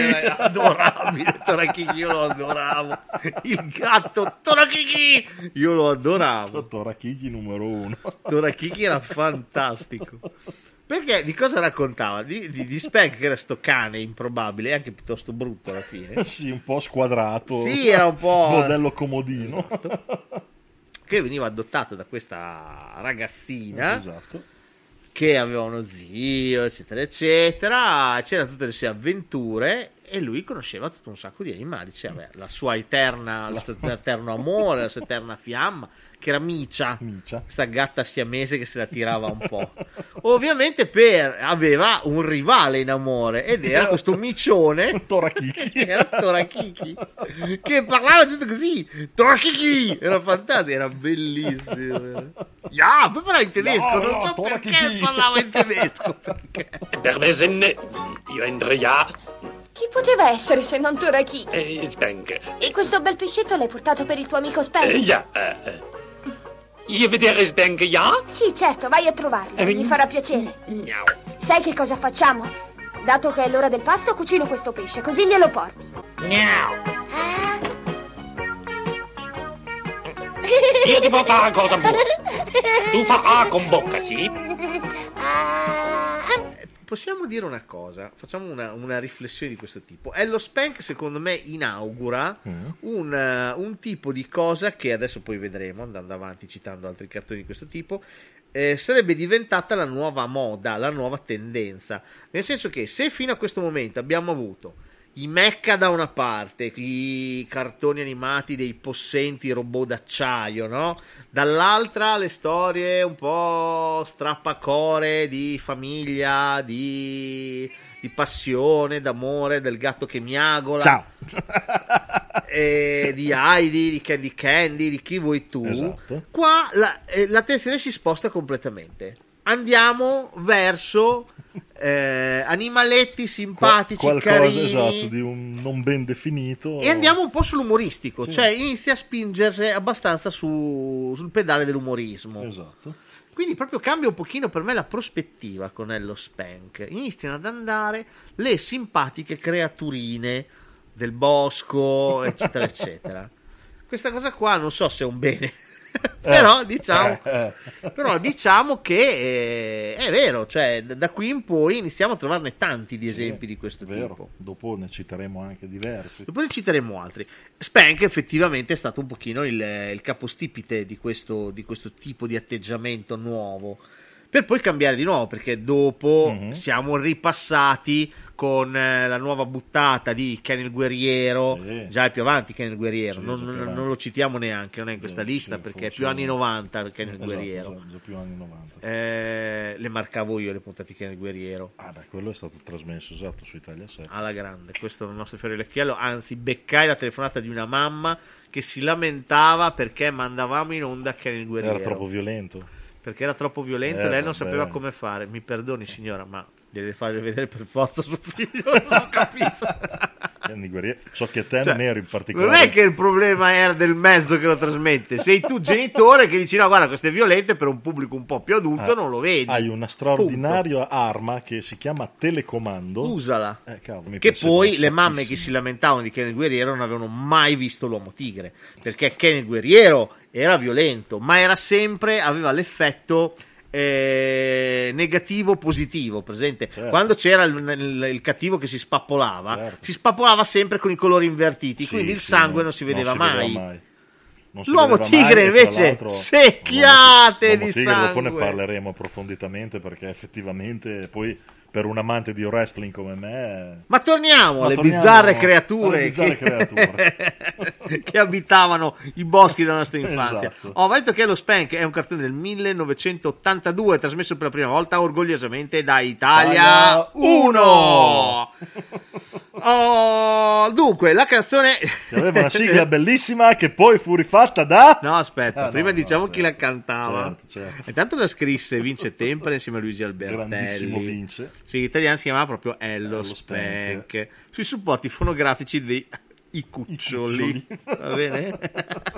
La moglie Alessandroni, i cuccioli. Ma tu pensi che io ho dovuto rinunciare a tutte queste cose meravigliose per colei che hai citato prima? Esatto. 1994 la sigla italiana venne ricantata da Cristina D'Avena, perché lei non è che si accontentava di fare le sigle nuove, ricantava pure quelle vecchie. Ah, questa la ricantò proprio lei? Sì, nuova, okay, sostituita completamente da una nuova. Capito? Con il titolo? Spank tenero rubacuori. Ma si può? No. Che schifo. Va bene, altro animale, altro giro. Questo era proprio un animalone, un bel cagnone. Esatto. Lo diceva anche la sigla. Un cagnolone delicato. Bello cagnolone delicato, ma la gente spesso non lo sa. Sebastiano un giorno l'ha incontrato, più nessuno li dividerà. Bel è un campione. Bello eccezionale. Canta insieme a noi, viva i nostri eroi, viva Bell e Sebastian. Pom, pom. Ignoranza fotonica. Va bene. Caldo, ha la colpa a caldo. Può essere, perché voi ci ascoltate a settembre, ma noi stiamo registrando. Qua a Porto Cervo fa caldo, non c'è un cazzo da fare. Adesso chiedo a Briatore di portarci 2 mojito. Esatto. Sei fuori. Allora, Belle e Sebastiano è una serie anime creata nel 1981. In Italia è stata trasmessa per la prima volta proprio da Italia 1, di nuovo, esatto, sempre loro. E niente, e però si chiamava ancora Antenna Nord. Sì. All'epoca ancora come Antenna Nord. Vero. Prima che Silvione... prendesse tutto, esatto, smassasse e si prendesse tutto quanto. Tratta da una serie di racconti di un'autrice francese di nuovo chiamata Cécile Aubry. Niente, era già stata realizzata nel 65 una serie in Francia di ben 13 episodi in bianco e nero. Cavolo. Con attori in carne e ossa, trasmessa in Italia nel 67. Non averla mai vista. Ebbe anche due seguiti nel 68 e nel 70. La prima sigla italiana dal titolo Belle e Sébastien è stata incisa da Fabiana Cantini. La seconda sigla per la trasmissione della metà degli anni 90 è stata cantata da chi? Da Cristina D'Avena. Te l'ho detto che le ricantava tutte. Però si intitolava Belle e Sébastien. Sì. Va detto che da questo cartone, ma non solo, da questi racconti possiamo dire, sono stati tratti anche ben tre film. Tre. Siamo a quota 3. Tre filmoni. Io ho visto il primo al cinema, non era neanche male, con J.J. Cario. Bravo, lui che fa il nonno di Heidi. Fa il nonno di Sebastian. C'è qualche crossover in mezzo. Sì, è uguale, alla fine tutti i nonni sempre quelli. Arriva nebbia, anche lui sta nell'Alpe, si fa i cazzi suoi, è sempre uguale. Belle è una specie di nebbia 2.0. Esatto. Beh, Belle è un Labrador, no? No, un pastore maremmano. Un pastore maremmano bianco. Nebbia era un San Bernardo. Che la trama vuole che sia incolpata, perché poi è femmina, esatto, di crimini, uccide le greggi, eccetera, eccetera. In realtà è un cagnolone buonissimo, esatto, sono i lupi che uccidono le greggi. Sebastiano è l'unico che si accorge di questa cosa, fa amicizia con Belle, esatto, e con la complicità di Pucci, che era questo cazzo di cagnetto, sta roba che era sempre con loro, se la porta in giro, eccetera, eccetera. Con le creature strane. Bravo, Pucci era... Non ho mai capito che cazzo fosse Pucci. Boh. Comunque, insomma, anche i film non sono male. Questo lo dico perché, se avete dei ragazzi, dei nipoti, dei figli, quello che volete, è un bel modo di fare intrattenimento. Guardateli, recuperate gli Sky, ogni tanto li fa, o se no andatevi a comprare un cazzo di DVD che non vi fa mai male ogni tanto. È un bel modo... Sì, tanto ormai credo che i Belle Sebastiani film con i DVD a 4,99 o a 7,99 li possiamo permettere tutti. Cioè, non è che... Ed è un buon modo di fare intrattenimento, esatto, con un minimo di intelligenza, senza dover fare forza. Sì, lo so, ci piacciono i film dei supereroi, noi lo diciamo sempre, con film con The Rock. Detto questo, quello invece è un bel modo un po' diverso di fare intrattenimento, senza aspetti speciali, senza che poi paesaggi, che vi stanno sul cazzo, accettatelo. I francesi fanno uno dei migliori cinema che esista al mondo. Siete d'accordo? Non siete d'accordo? Non me ne può fregare di meno, questa cosa è un fatto, cioè non è che è una cosa discutibile, è proprio un fatto, non è opinabile. Cioè, il cinema francese è tra i migliori cinema mai fatti in assoluto, perché comunque è un'industria esattamente come negli Stati Uniti, esattamente come il cinema inglese, cioè è un cinema fatto bene, che abbraccia tutti i generi, soprattutto la commedia. Credo che in Italia avremmo da imparare. Il bello è che fanno tutto: fanno la commedia, il drammatico, il noir, il poliziesco, l'horror, fanno tutto. Certo. Esattamente come dovrebbe essere il cinema, non far solo delle commedie a cazzo di cane come facciamo qua in Italia. E chiudiamo la parete. Basta. Andiamo col prossimo animaletto. Ma questa è un'altra storia. Come citando il finale della storia infinita. No, vabbè. Cosa c'è? No, mi stava partendo la Never Ending Story. La la la la la la la la. Vabbè. Siamo ragazzi degli anni 80 e si sente. Ragazzi, che ci volete fare? Il prossimo animaletto ha veramente frantumato le zampogne a mezzo mondo. Però bellino, a me piaceva. Che se lo rivedo adesso un attimo. No, quello dopo è il secondo più triste in assoluto. Dopo Remy. Basta. Ma questo va detto che Ape Maia è carina. Anche qua ci sono due sigle. C'è quello che fa l'Ape Maia va. Curiosa e piccola, l'Ape Maia va, è vero, all'avventura, l'Ape Maia va. E poi c'era quell'altra che com'è che faceva? Si sveglia il mondo, lo accarezza il sole, si sveglia l'Ape Maia dentro un fiore. Apre i suoi occhi sorridenti, stropiccia le sue ali trasparenti. Vola, vola, vola.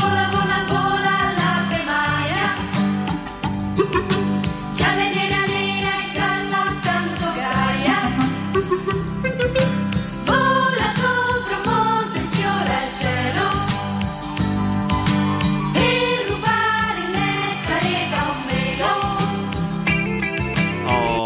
niente, un anime per bambini, questo prettamente per bambini, questa è una cosa bella, ci tengo, è proprio, e fai finta, è il Peppa Pig degli anni 80, esattamente.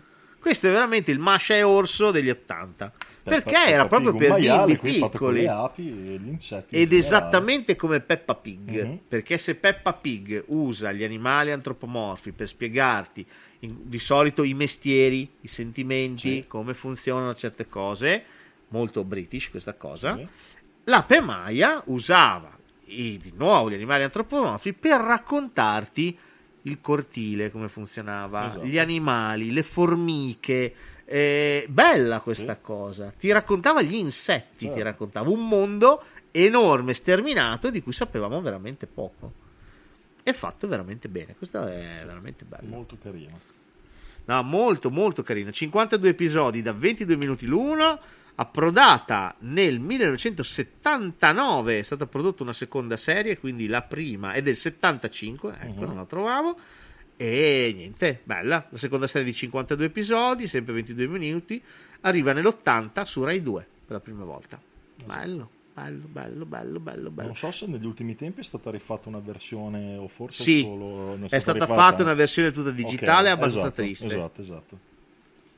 Mi furono trasmessi solamente i primi 41 episodi, lasciando inediti gli altri 11, non si capisce bene perché, mentre l'anno dopo, quindi nell'81, fecero la seconda stagione sullo stesso canale. Non so bene perché. Sì, ultimamente si vede in giro su uno dei canali, credo sempre della Rai, Rai Yo-Yo, quelli, sì, una versione tutta digitalizzata, cioè la Pemaia fatta al computer, che infatti fa cose. Hanno fatto anche un film sulla Pemaia.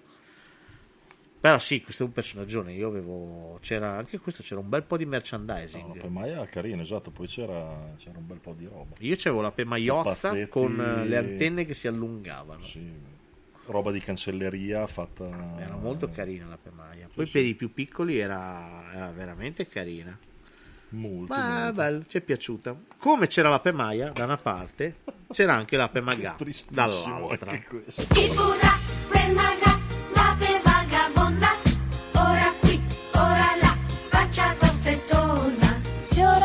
Sole e miele per il mondo va, la rugiada per la strada l'accompagnerà, tra colori, 100 mari e 1000 novità. Allora, il nome Magà fu scelto in Italia solamente perché c'era il successo della Pemaia.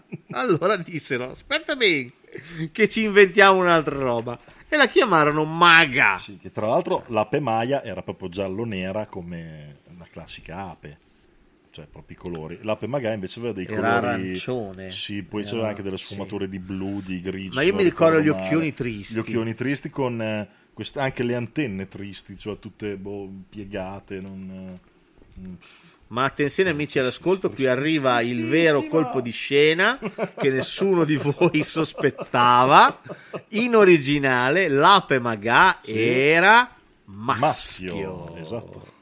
Ebbene sì, è il doppiaggio italiano che ha cambiato tutto, 2 stagioni intere è passato da maschio a femmina, che danni, in un amen.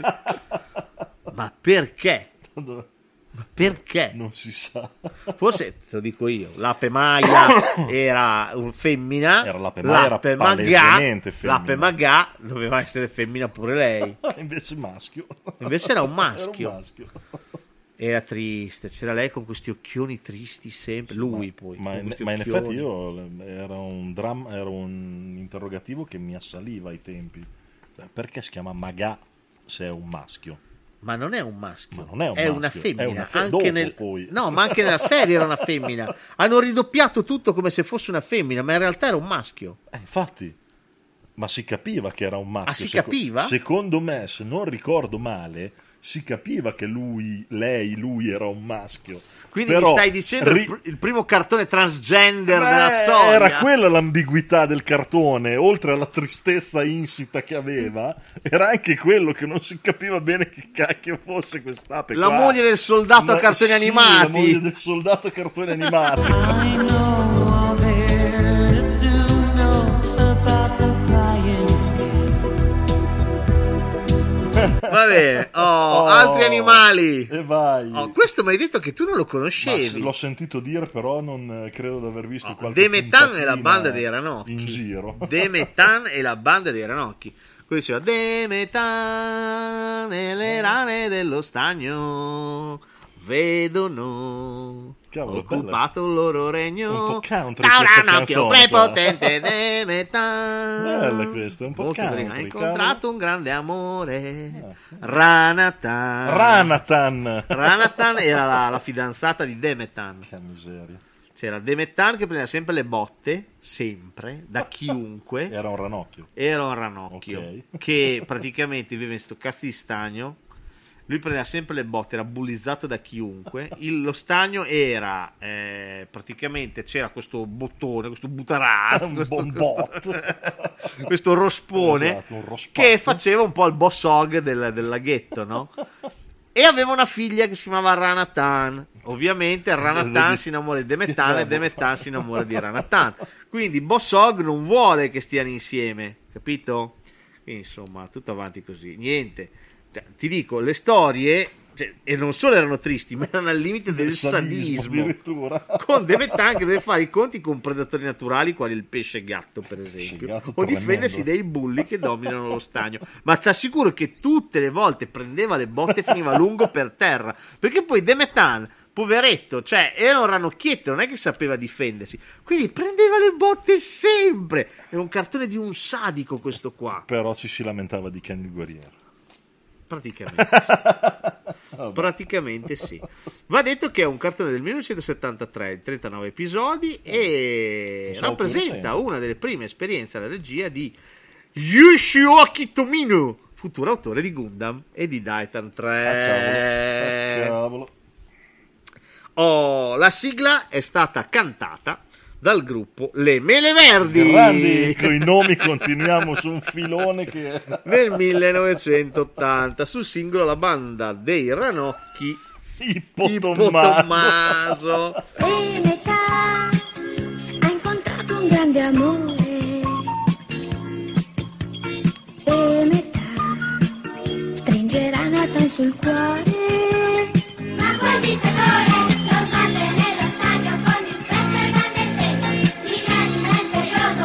figlio non ti sposo.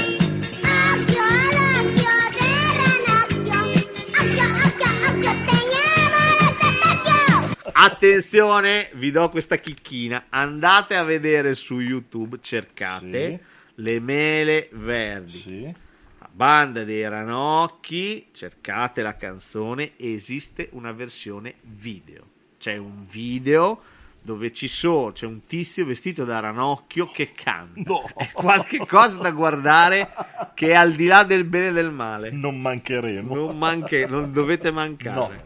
No. Prossimo troncone! Vai! Azione e sport! Azione qua, partiamo alla grandissima. Qui partiamo con un cartone iconico. Questo è bellissimo cartone, sono bellissimi i personaggi, sono bellissime le sigle originali, iniziali. La mia preferita è la primissima, quella Planet taratara, no, ma questa era all'interno del cartone, non era una sigla iniziale. E quella che fa touch me, come near me, please touch me, do you hear me, I'm a lady, just di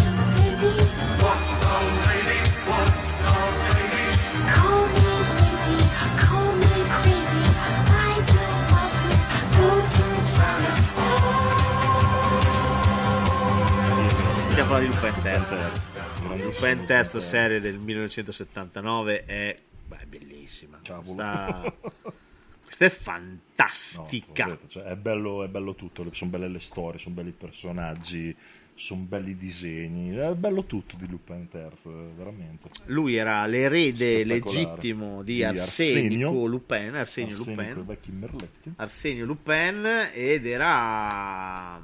era un ladro. Ma i complici erano meravigliosi. Il mio preferito era Gaemon. Gamon con quella cazzo di spada, silenzioso, non diceva mai una parola, segava mezzi palazzi con la katana. Però bello, perché all'inizio lui, poi ti ricordi, con sé c'è Jigen, però lui deve convincerlo Gemon a diventare uno dei suoi soci. Non è subito. Bellissimo, che bella Zenigata, papà Zenigata. Zazà. Fujiko nella prima. Fujiko, dopo diventata Margot. Fujiko era affascinantissimo. Aveva un carisma, era bellissima, disegnata bellissima, proprio occhi splendidi. Margot era già più carica, ma anche perché era cambiato poi il disegno in generale anche di Lupin, ma Fujiko era veramente fantastica. Anche a me piaceva tantissimo, piaceva tanto. Hanno fatto anche varie. A me era proprio conturbante. Sì. Ma con queste tettone. Lui perennemente. Poi spesso arrappato, allupato. Sì, sempre. Poi aveva queste tutine di spandex assolutamente iperaderenti. Tra l'altro in stile un po' Kill Bill anche. Sì, un po' sì. No, era veramente molto conturbante. Il buon Quentin abbia. Dico, un po', A me è capitato di vedere, che ero un bambino, al mare un lungometraggio di Lupin, perché ha fatto anche dei lungometraggi. Certo. Quello che ho visto al mare io era Lupin nel castello di Cagliostro, Miyazaki, uno dei più famosi, che lo vidi al cinema. C'è la parte finale quando partono i missili, eccetera, eccetera. Lui tocca un capezzolo nudo di Fujiko. Io con due occhi così, avrò avuto 12 anni. Tanta roba, te lo dico, no, perché per dire che comunque adesso dopo tornerà questo aspetto in alcuni cartoni animati, il sesso, la tematica sessuale era presente ed evidente, perché effettivamente la tensione sessuale che c'era tra Fujiko e Lupin era una costante di tutti gli episodi. Poi in mezzo c'era di tutto, tutte le sue avventure, lui che si metteva le maschere, se le toglieva, bellissimo anche quello. La cosa che posso dire è che più va avanti la serie, più diventa un po' troppo burlona. Sì, inizialmente era molto più, era un po' più seriosa, mi piaceva di più. Tanto più seriosa. Diciamo che c'erano delle cose divertenti. Cambia quando lui cambia la giacca, quando lui comincia ad avere la giacca rossa, con la giacca verde. La giacca verde erano veramente belle, tese. Sì. Erano anche divertenti. Sì, però molto era anche drammatico. Era bellissimo. Dopo con la giacca rossa ride un po' troppo lui. Sì, diventa un po' più cazzona. Sì. Lui ride sempre. Presente, c'è stata ghignata alla Eddie Murphy. Sì. E poi obiettivamente anche le tematiche si fanno un pochino più mosce, sempre un pochino più ripetitive. Invece secondo me il fatto che ci fosse tensione drammatica nei primi episodi per me aiutava tanto a stare lì con l'attenzione, perché era bello, non sapevi mai cosa poteva succedere. No, ma infatti. Allora la sigla italiana, e qua vedi che torna Planet O. La prima sigla televisiva fu Planet O, testo di Norbert Cohen, Faruk Safi e Sharon Woods, musica 1979, cantata da Daisy Days and the Bumblebees. Questa è meravigliosa.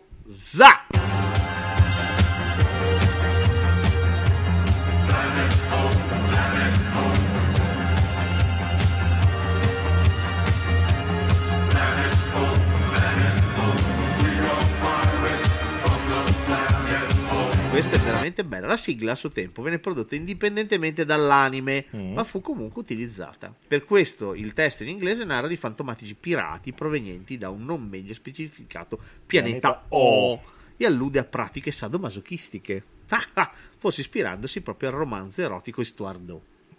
Trasposizione cinematografica, una giovanissima e bellissima Corinne Clery. Estuardo. Sono d'accordo. No, perché adesso fanno tutti i fighi con 50 sfumature, ma Estuardo, cioè, 50 sfumature anni luce meglio, 50 sfumature Gio D'Amato te lo girava, Bendato te lo girava, per citare un'icona del cinema softcore. Ma stai scherzando? Il grandissimo Gio D'Amato. Te lo girava Zoppo senza mani e Bendato te lo girava. Ma stai scherzando? Tutte queste inutili patinature, sì, il miliardario. Sì, sì. Cioè, che gusto avete guardare quella roba lì? Va. Tutto patinato, tutto laccato. Guardò a Corinne Clery, ne facevano veramente di ogni, te lo dico. Ma te lo dico, sì. Vabbè.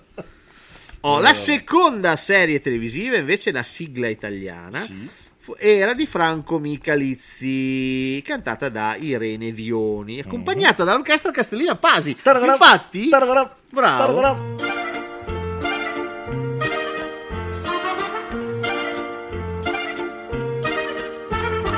Chi lo sa che faccia, chissà chi è, tutti sanno che si chiama Lupin. Era qui un momento fa, chissà dove, dappertutto hanno visto Lupin. Se tu, la Castellina Pasi, la fa ancora questa, la fa ancora! Ho visto anche dei video di concerti, tra virgolette, di Castellina Pasi. Esattamente. La fanno alla grandissima. Un po' come Elio prenderà per la terra dei cachi Raul Casadei. Ci muoviamo in un campo un po' diverso, però sì, insomma... Certo. Però sì, beh, questa qui è diventata veramente mitica, con l'orchestra Castellina Pasi e la sua fisarmonica, fantastica. Tra l'altro nelle compilation di cartoni animati e le varie compilation che ci sono, spesso si ritrova la versione di Lupin cantata da Castellina Pasi, cioè cantata e orchestrata dall'orchestra di Castellina Pasi. Infine la terza serie era Lupin l'incorreggibile Lupin. Lupin, l'incorreggibile Lupin. Di Lupin al mondo uno ce n'è, sempre pronto all'avventura lui è, un tesoro al sicuro non è, se cieli attorno Lupin. Oh Lupin, con il rischio gioca sempre perché per lui nulla di impossibile c'è, sempre molto audace, questo è Lupin,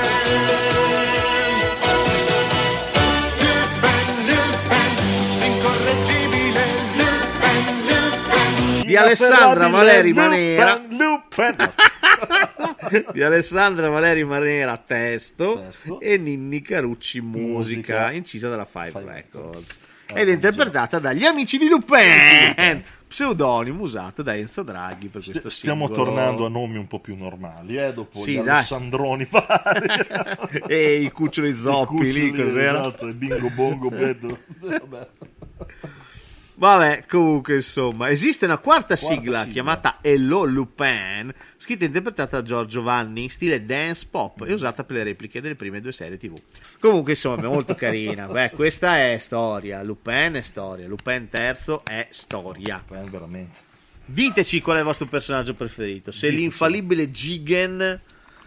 che mirava con l'attesa del cappello. Ti ricordi quella puntata che gli avevano fatto qualcosa, che aveva perso il cappello? Non riusciva a beccare, non prendeva più in una vasca da bagno. Era perché poi si scopre che lui gli fa da mirino proprio l'attesa del cappello, con la paglia perennemente storta in bocca. Esiste, poi chiudiamo con Lupin, un cortometraggio che si chiama proprio Lupin o Lupin terzo, non mi ricordo, o come Lupin, non mi ricordo, che è di Gabriele Mainetti, quello che ha fatto Gigrobot. Prima ha fatto due corti, entrambi molto belli. Il primo si chiama Lupin terzo, c'è Valerio Mastandrea nel cast, è veramente bello, recuperatelo. Il secondo si chiama Tiger Boy ed prende dall'Uomo Tigre.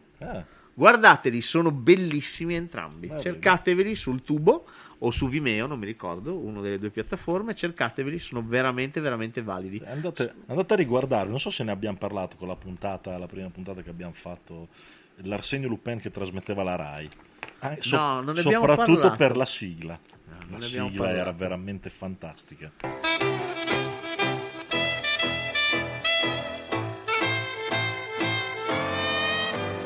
Con Jacques, non so, anche quello credo produzione francese. Bellissimo. In bianco e nero, ovviamente, parliamo di anni 60. Sì.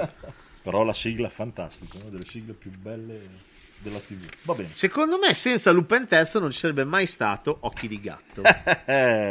Perché alla fine è un pochino la stessa cosa traslata al femminile. Certo. Occhi di gatto erano oh oh oh occhi di gatto, oh oh oh occhi di gatto, sono tre sorelle che hanno fatto un patto.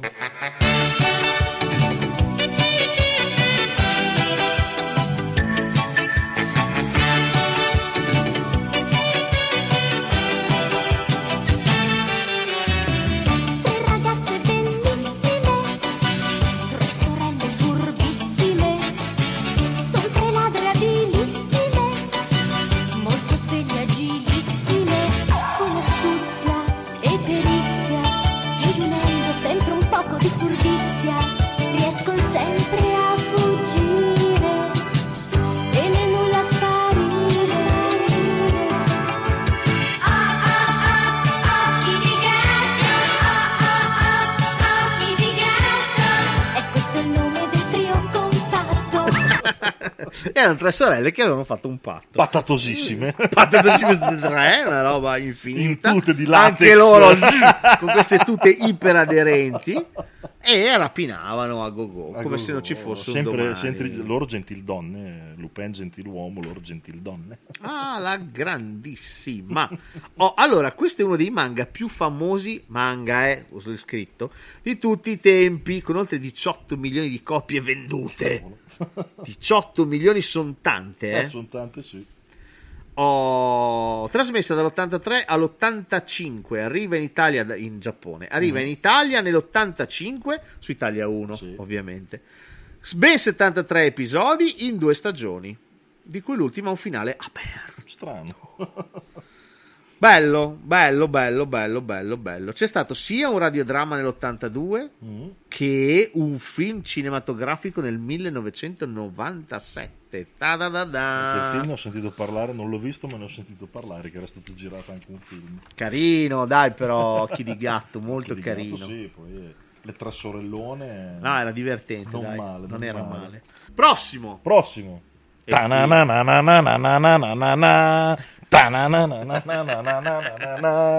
Judo boy judo, noi sappiamo che per te è importanza. Judo boy judo, si va bene ma non usare la violenza. Judo boy judo, puoi non diventare come lui. Sulla mia moto vado. No, com'era? Sulla mia moto.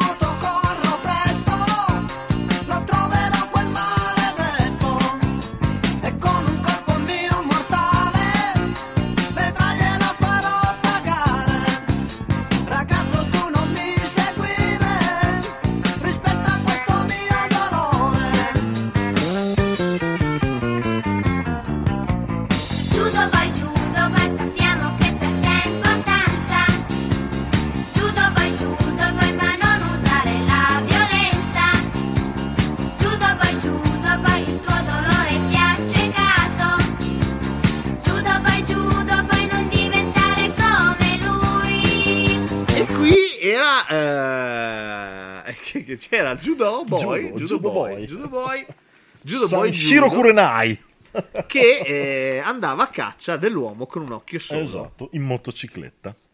È un po' tipo cosa? Un po' tipo Mi nome es Íñigo Montoya. Hola, mi nombre es Íñigo Montoya. Tu hai ucciso mio padre, preparati a morire. Della storia fantastica, che lui andava in giro e affrontava persone, sempre alla caccia di questo uno famoso. Infatti l'unico indizio che aveva sull'identità dell'uomo che aveva ucciso suo padre, tu hai matato mio padre, che aveva un occhio di vetro, parava ritrovato sul luogo del delitto. Esattamente. E quindi lui ingroppa la sua moto e con il suo bel chimonino rosso, cucitoli dalla mamma, sempre, partiva e andava a sfidare a duello tutti quanti. Anche lui non si cambiava mai. È vero. Sempre. Sfidando a duello tutti i lottatori senza un occhio che incontrava. Che sfiga, perché uno era guercio, già la sfiga di essere guercio, poi niente, ti trovi davanti anche Sanshiro che dice, mo adesso... Vediamo. Così, Sanshiro Kurenai. Niente, nel suo viaggio lo accompagnano il cane Bobo, certo, e un piccolo orfano si chiamava Ken. Ma vuoi non mettercelo un orfano in mezzo? Diventerà un guerriero, Ken, esatto, il guerriero. Della divina scuola di Hokuto. E vabbè, non arriverà però a portare a termine la sua ricerca, in quanto questo anime piuttosto violento terminò seccato, presto. Basta. Quindi non si sa che fine ha fatto, no, Judo Boy.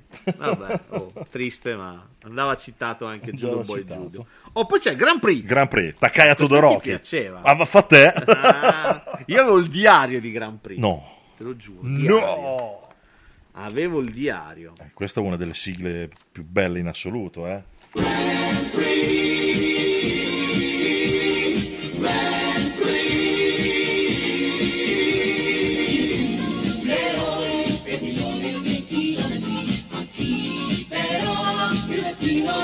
No, ma il cuore più potente di una macchina e la paura non lo temerà.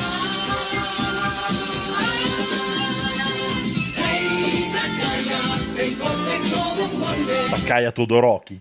Beh, questo è un bel anime, sì. Questo è molto bello. Tra l'altro, a differenza di quello che citeremo dopo, che magari lo possiamo già citare, sì, che è Ken Falco. Sono me Ken Falco, non lo batteranno mai. Vedi ragazzo, non esitare, se il giorno tu paura avrai, cerca il tuo sguardo e stai sicuro che il coraggio ritroverai.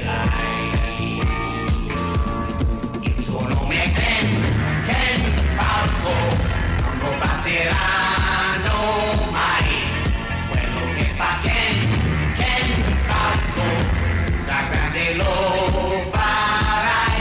Ken Falco era abbastanza ripetitivo, sì, era sempre quella. Invece Grand Prix la trama si sviluppava, ti ricordi? La trama si sviluppa e poi ha dei personaggi che ricordavano molto i personaggi della Formula 1 dell'epoca, sì, vero, con i nomi modificati. C'era tipo Nicky Lance, che chiaramente era ripreso da Niki Lauda, che aveva il volto completamente coperto da una maschera perché bruciato in un incidente, sì, è vero, come Niki Lauda. C'era Ant, che non mi ricordo come si chiamava nel cartone, comunque ricordava anche quello il nome di Ant, ed era ispirato molto al mondo della Formula 1. No, ma poi era bello perché la trama era orizzontale, esatto, cioè lui continuava a correre, lui perdeva gli amici, esatto, si sfidava coi rivali, diventavano magari amici, e intanto continuava e c'era la sua storia. A differenza degli altri, come per esempio il Ken Falco citato prima, o anche Supercar Gattiger, un altro molto ripetitivo, Supercar Gattiger. A un certo punto venivano riesumate anche delle sequenze di episodi precedenti, molto ripetitivo. Questo invece aveva un suo sviluppo certo, narrativo coerente, bello questo qua, certo, questo era molto bello. Ma poi, se non mi ricordo male, quando arrivano alla puntata finale, che c'è il Gran Premio del Sol Levante in Giappone, pericolosissimo perché c'è il rettilineo, come poi è davvero, perché il circuito, quando correvano sul circuito del Monte Fuji, era veramente così, col sole che tramontava e tu ce l'avevi davanti e non vedevi niente. E c'era l'ultima puntata, credo si svolga proprio quella, e lui vince il campionato proprio riuscendo a vincere questa gara, se non mi ricordo male, però però c'era proprio il Gran Premio del Monte Fuji. La sigla italiana di Grand Prix il campionissimo è stata scritta da Franco Migliacci, su musica e arrangiamento di Vito Tommaso, e incisa dai Super Robots, grande Super Robots, nel 1980, voce solista di Rino Martinez. Oh, di Ken Falco più o meno abbiamo già detto, esatto, grande successo, poche puntate, grande sigla. Alla fine è sempre così, la trama era sempre quella. Sì, perché qui c'è un'organizzazione criminale, macchine disfatte, la maggior parte. Lui partiva magari in ultima fila, ma miracolosamente schivava gli incidenti. Esatto. E poi il duello finale tra lui e la Black Shadow. Prima uno l'altro, alternanza. Chi vinceva? Ken Falco. che te lo diceva già la sigla, non lo batteranno mai. Sì, perché tra il manifesto degli eroi tu lasciagli un posto perché tu da grande lo ricorderai. Esatto. Non va dimenticato che spesso vinceva grazie al sacrificio dei suoi compagni. Che non verranno mai ricordati abbastanza, ma effettivamente era così.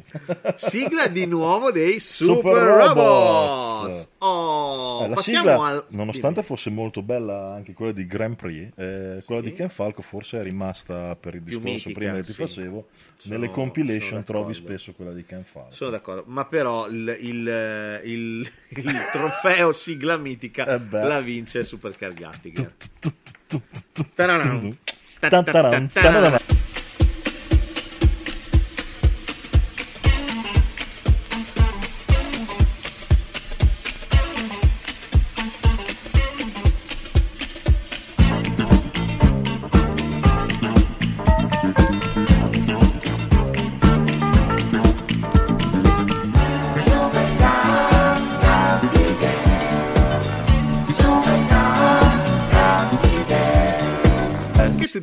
Figa, grazie al cazzo di Morricone. Bravo.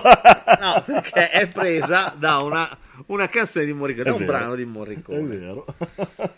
Che quando ho scoperto sta cosa, che non sapevo, mi si è aperto un mondo, bellissimo. Si chiama Dance On, andatela a cercare, c'è anche su Spotify. È vero. Adesso comunque ve la mettiamo sulla compilation che faremo, ed è composta da Ennio Morricone, arrangiata e realizzata da Alessandro Centofanti per il film Così come sei del 1978. Sì, la parte... Questi l'hanno preso, l'inizio. La parte intro, quella... Poi vabbè, dopo ci hanno aggiunto Supercar Gattinger. Quello l'hanno aggiunto. Esatto, poi tutte le parole. Esatto. È triste, questo qui rivisto adesso... Cioè io mi chiedo come cazzo facevo a guardare sta roba.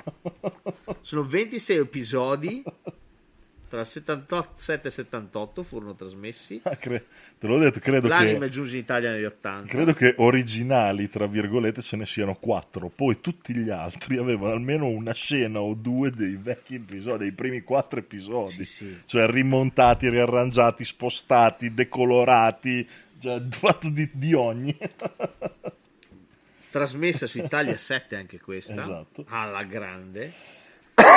E niente, questa è abbastanza triste. Due cose carine. Allora, il nome Gattinger, che di solito viene pronunciato Gattiger, esatto, nella vecchia sigla degli anni 80, infatti dice Supercar Gattinger, nasce dall'unione della parola giapponese gattai, che vuol dire unione, e con la parola inglese tiger, quindi si dice Gattiger. L'abbiamo sempre sbagliato, sempre. Il Gattiger. 40 anni di errori. Esatto. Si dice Gattiger, si dice roba in teoria sarebbe stato Gattiger. Se avete ascoltato l'episodio della volta scorsa, Cult, esatto, delle serie Cult da non perdere, abbiamo parlato dei Promessi Sposi, la del seconda trio, parte, la giusto? Seconda parte, Cult, okay, volume 2. Abbiamo parlato del trio Solenghi, Marchesini, Lopez, esatto, dei loro Promessi Sposi, e se siete stati attenti abbiamo detto che proprio Anna Marchesini e Massimo Lopez si incontrarono e consolidarono il loro rapporto lavorativo proprio durante il doppiaggio di Supercar Gattiger. Sai che voglio andare a vedere sulla scatola, visto che ho il modellino completo, con le 5 macchinette e tutto. Che merda, ti odio. Che ci sono anche le scritte in giapponese, se trovo un giapponese glielo faccio tradurre e vedo se mi dice Gattiger o Gattiger, così dopo l'abbiamo appianata per sempre. Come pensi di fare? Ti aggiri per Bologna cercando un giapponese? Devo chiedere all'Ilaria, porca miseria, che è andato in Giappone, e ti portassi dietro il modellino di Gattiger. Gli davo il codice, come si dice? Gattiger o Gattiger? Vabbè. Se no ci facciamo una foto e la mettiamo su Facebook agli amici giapponesi. Esatto, si può fare. No, mi piaci di più tu che vagabondi per Bologna col modellino. Come un demente con la scatola. 38 gradi fuori. Piaci di più. Oh, prossimo giro, prossimo sport. Questa la guardavate voi. Io ho visto 10 puntate, ma per me questo è il gioco più noioso del mondo. Tu hai visto 10 puntate, quindi praticamente hai visto il primo tempo di una partita intera. Più o meno. Perché sì. Tanto. Più o meno sì. più o meno sì. Cioè, quando ho visto fare cose ai limiti dell'impossibile, in più ripeto, per me trattasi del gioco più noioso del pianeta. Stiamo parlando del gioco del calcio, stiamo parlando ovviamente di Holly e Benji.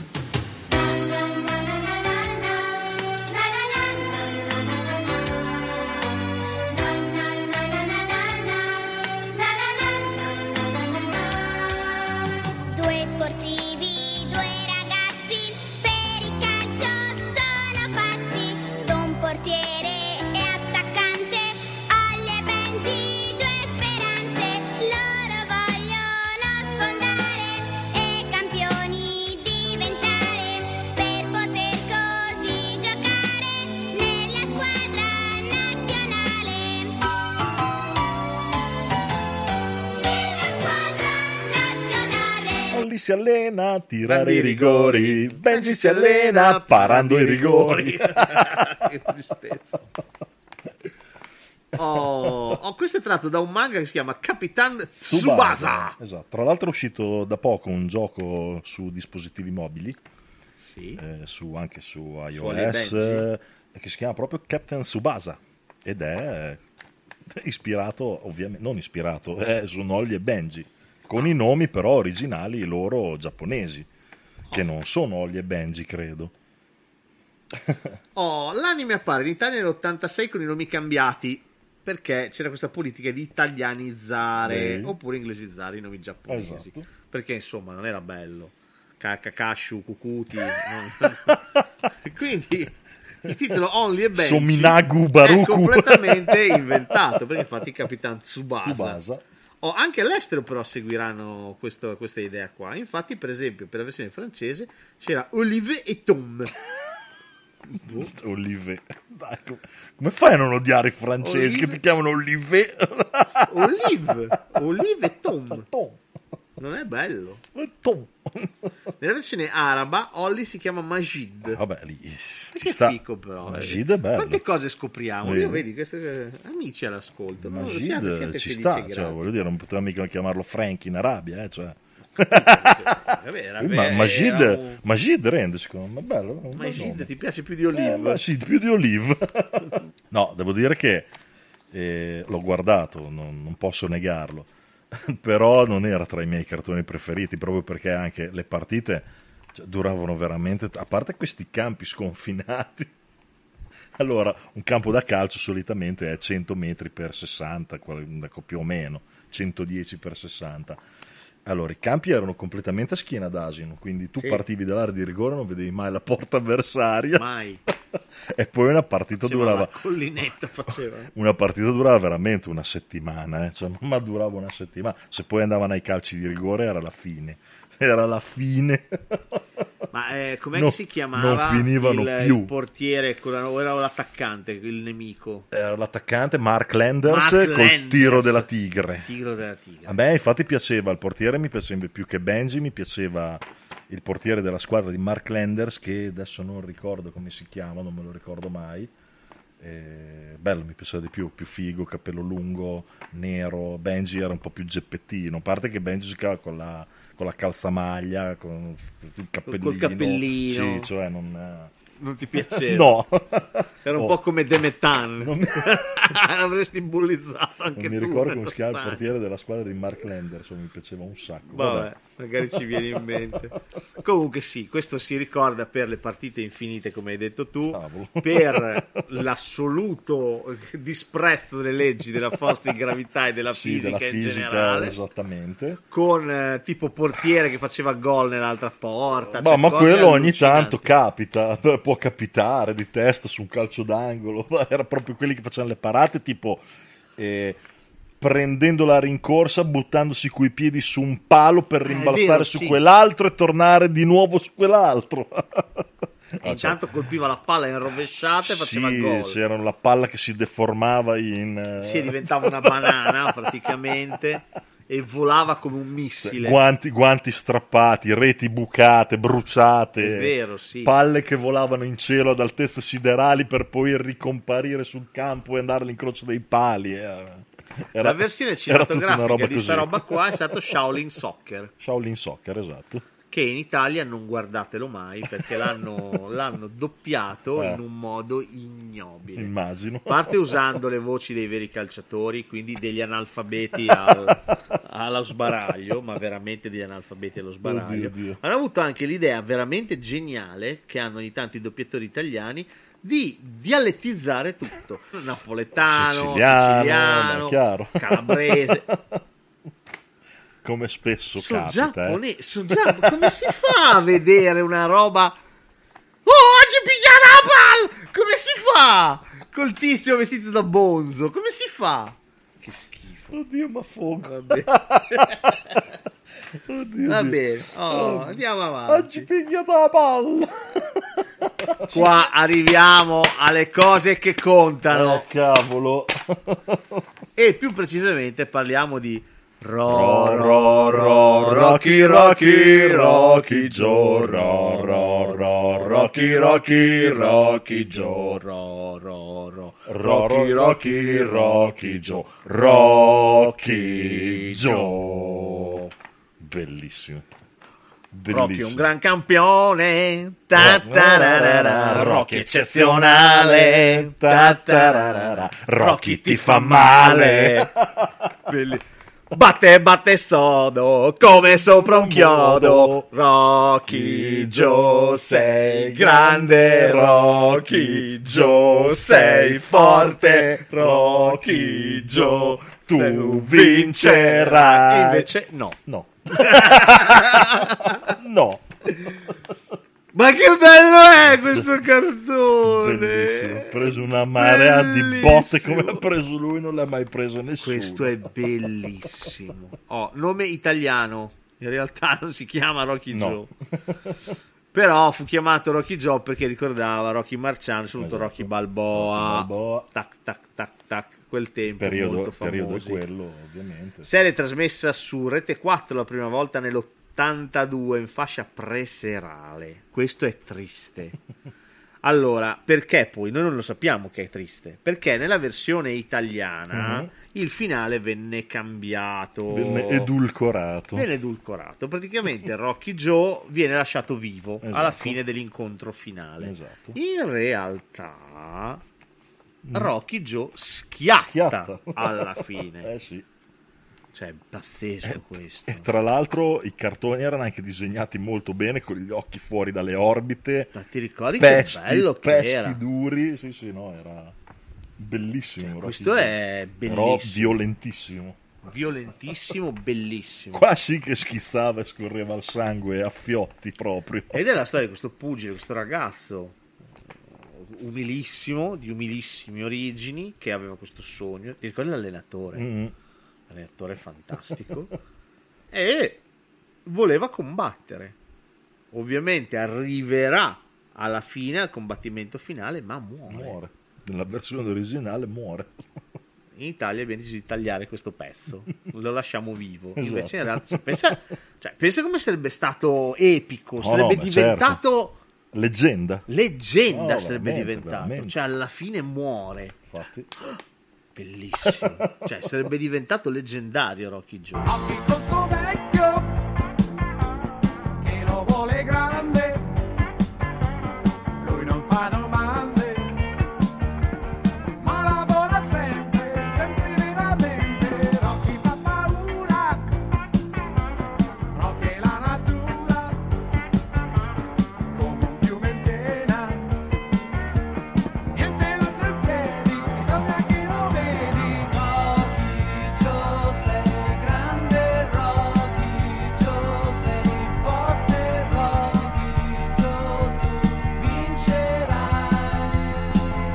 bellissimo. Adesso non ricordo bene, lui tra l'altro all'inizio mi sembra anche piuttosto magrolino, poi mano a mano che va avanti il cartone si vede proprio che lui mette su massa muscolare, proprio c'è proprio l'evoluzione del personaggio anche. Comunque, se non ricordo male. Se qui da noi più di tanto non ha avuto successo, va detto che in patria è un must. Sicuramente anche per il finale, però va detto che nel 70, quando morì uno dei protagonisti del manga, Rikishi, fu organizzato un vero e proprio funerale a cui parteciparono centinaia di persone. Cioè, Il Giappone ce l'hanno loro. Il Giappone ce l'hanno. Come bene. Costruire la statua di Gundam. Esatto, è insito nel 1-1, in scala 1-1. Ce l'hanno. Comunque questo era un cartone tosto. Addirittura nell'episodio 54 si vedono delle prostitute, si vedono. Guarda che... Sì, perché lui poi il mondo, la vita reale, tra virgolette, è ambientata praticamente quasi tutta di notte. Il mondo nel quale lui si muove, esatto, comunque è quello dei bassifondi. Esatto, dei bassifondi, ovviamente. Bello. Allenamenti, incontri, e quindi dopo... Io mi ricordo, c'è una fatica poveretto, ma porca. Ed era veramente bello, questo era veramente fatto veramente bene. Poi si vedevano gli allenamenti, si vedeva tutto lo sviluppo, i combattimenti, no, era bello. Restiamo coi combattimenti. Tiger Man! Ignorante. Silenzioso nella notte va, se lo incontri gran paura fa. E il suo marchio è una maschera tigre. Tiger Man, tigre, Tiger Man, tigre, Tiger Man. È l'uomo tigre che combatte contro il male. Combatte solo la malvagità, non ha paura, si batte con furore ed ogni incontro vincere lui sa. Ma l'uomo tigre ha in fondo un grande cuore, combatte solo per la libertà, difende i buoni, sa cos'è l'amore, il nostro eroe mai si perderà. Ha tanti amici e grande la bontà, ma col nemico non ha pietà.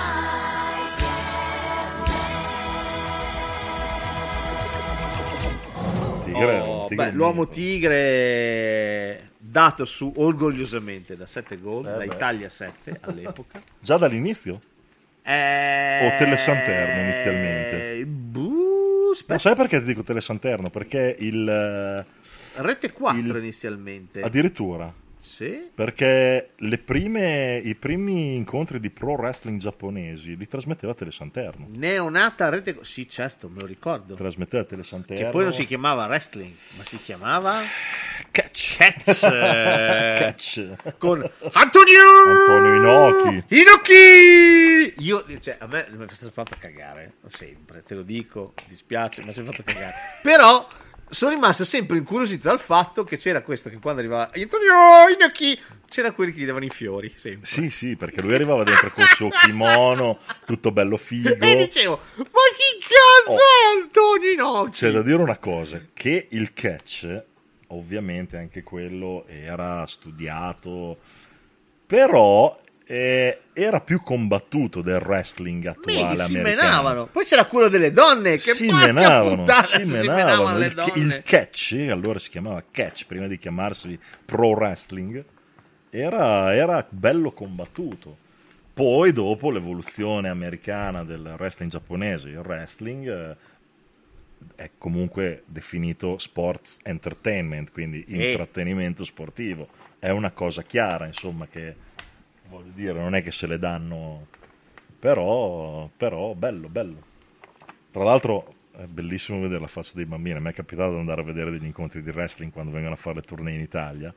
Allora, se sei diciamo a centro palazzetto sulle gradinate non te ne rendi conto, perché sono bravi comunque loro, sono degli atleti fatti e finiti e sono molto bravi anche a recitare la cosa. Se però ti capita di essere a bordo ring, soprattutto per un bambino, esci che sei delusissimo, perché comunque te ne accorgi che le pizze non se le tirano. Io ho assistito a delle scene di bambini che piangevano a dirotto con i padri che cercavano di consolare perché dicevano ma non ce ne sono date per davvero, si vede che io l'ho tirata. Hai voglia te dopo spiegargli a un bambino no, ma perché sono professionisti, perché sai se no al bambino cioè frega un cazzo, vuole botte, non c'è niente da fare, il bambino vuole botte, il bambino è così, non c'è niente da fare, perché poi il bambino non lo sa, però se avessi visto l'uomo tigre lì di botte ne avrebbe viste. Cavolo, perché l'uomo tigre nasce cattivo, ricordiamolo, cattivo, all'inizio perché lui è il campione di Tana delle Tigri. Allora, però lui scappa da Tana delle Tigri perché ci sono questi soprusi, queste violenze sugli atleti, e lui scappa e decide di combattere Tana delle Tigri. La Tana delle Tigri è una misteriosa organizzazione segreta che ha diramazioni in tutto il mondo. Addestrano dei lottatori fortissimi e coraggiosi per mandarli a combattere ovunque. Sono stato allenato a lungo con ragazzi di tutto il mondo. Giorni e notti di allenamento duro senza mai una sosta. Molti sono morti nei primi 5 anni d'allenamento. Ai pochi rimasti fu imposto un addestramento ancora più tremendo. La piscina di catrame e olio e combattimenti con animali selvaggi. Quindi inizialmente lui è cattivo, cioè è un personaggio nel mondo wrestling si chiamerebbe heel, H-E-E-L, mentre i buoni sono i face, i cattivi sono gli heel. Va bene. E lui dopo diventa buono, l'uomo tigre. No, è heel, è cattivo lui. All'inizio. Sì, poi diventa buono, face. Diventa face. Si chiama turn face, tornare face, cioè. Ok? Ne so, il resto non so. No, è perché dopo lui chiaramente Naoto, che è il personaggio che interpreta l'uomo tigre, aiuta questi bambini di questo orfanotrofio. Esatto, sì, perché lui è il cronista, timido cronista del luogo. Del luogo. E sotto le spoglie di Naoto Date, quindi aiuta questi bambini dell'orfanotrofio, e i bambini dell'orfanotrofio in effetti si lamentano, gli dicono ma digli all'uomo Timo perché è cattivo, combatte così, e allora lui comincia a combattere in maniera corretta senza usare tecniche vietate, però c'è un però, che gli avversari di Tana delle Tigri non la prendono no, sono sempre più incazzerecci, imputtaniti, e quindi lui alla fine per cercare di comunque di sconfiggere non può fare a meno, non può esimersi dal tornare a combattere in maniera scorretta, ma parliamo di robe granguignolesche all'ennesima potenza, gente si è viziata con le sedie, con le panche spezzate piantate nei corpi degli avversari. Mi ricordo guaine tolte dal ring e contro i pali di alluminio. Sì, come poi succede nel wrestling anche adesso. Ultimamente io non lo seguo più tanto il wrestling, un po' perché i miei personaggi preferiti ormai cominciano ad avere un'età. Se comincio ad avere io quasi 50 anni, anche loro ne avranno, perché... Anche se alcuni combattono ancora, però sostanzialmente a me è una cosa che mi ha dato molto fastidio del wrestling, è questo buonismo che è saltato fuori all'improvviso, un po' per le proteste degli spettatori e tutto, insomma si è deciso di togliere il sangue.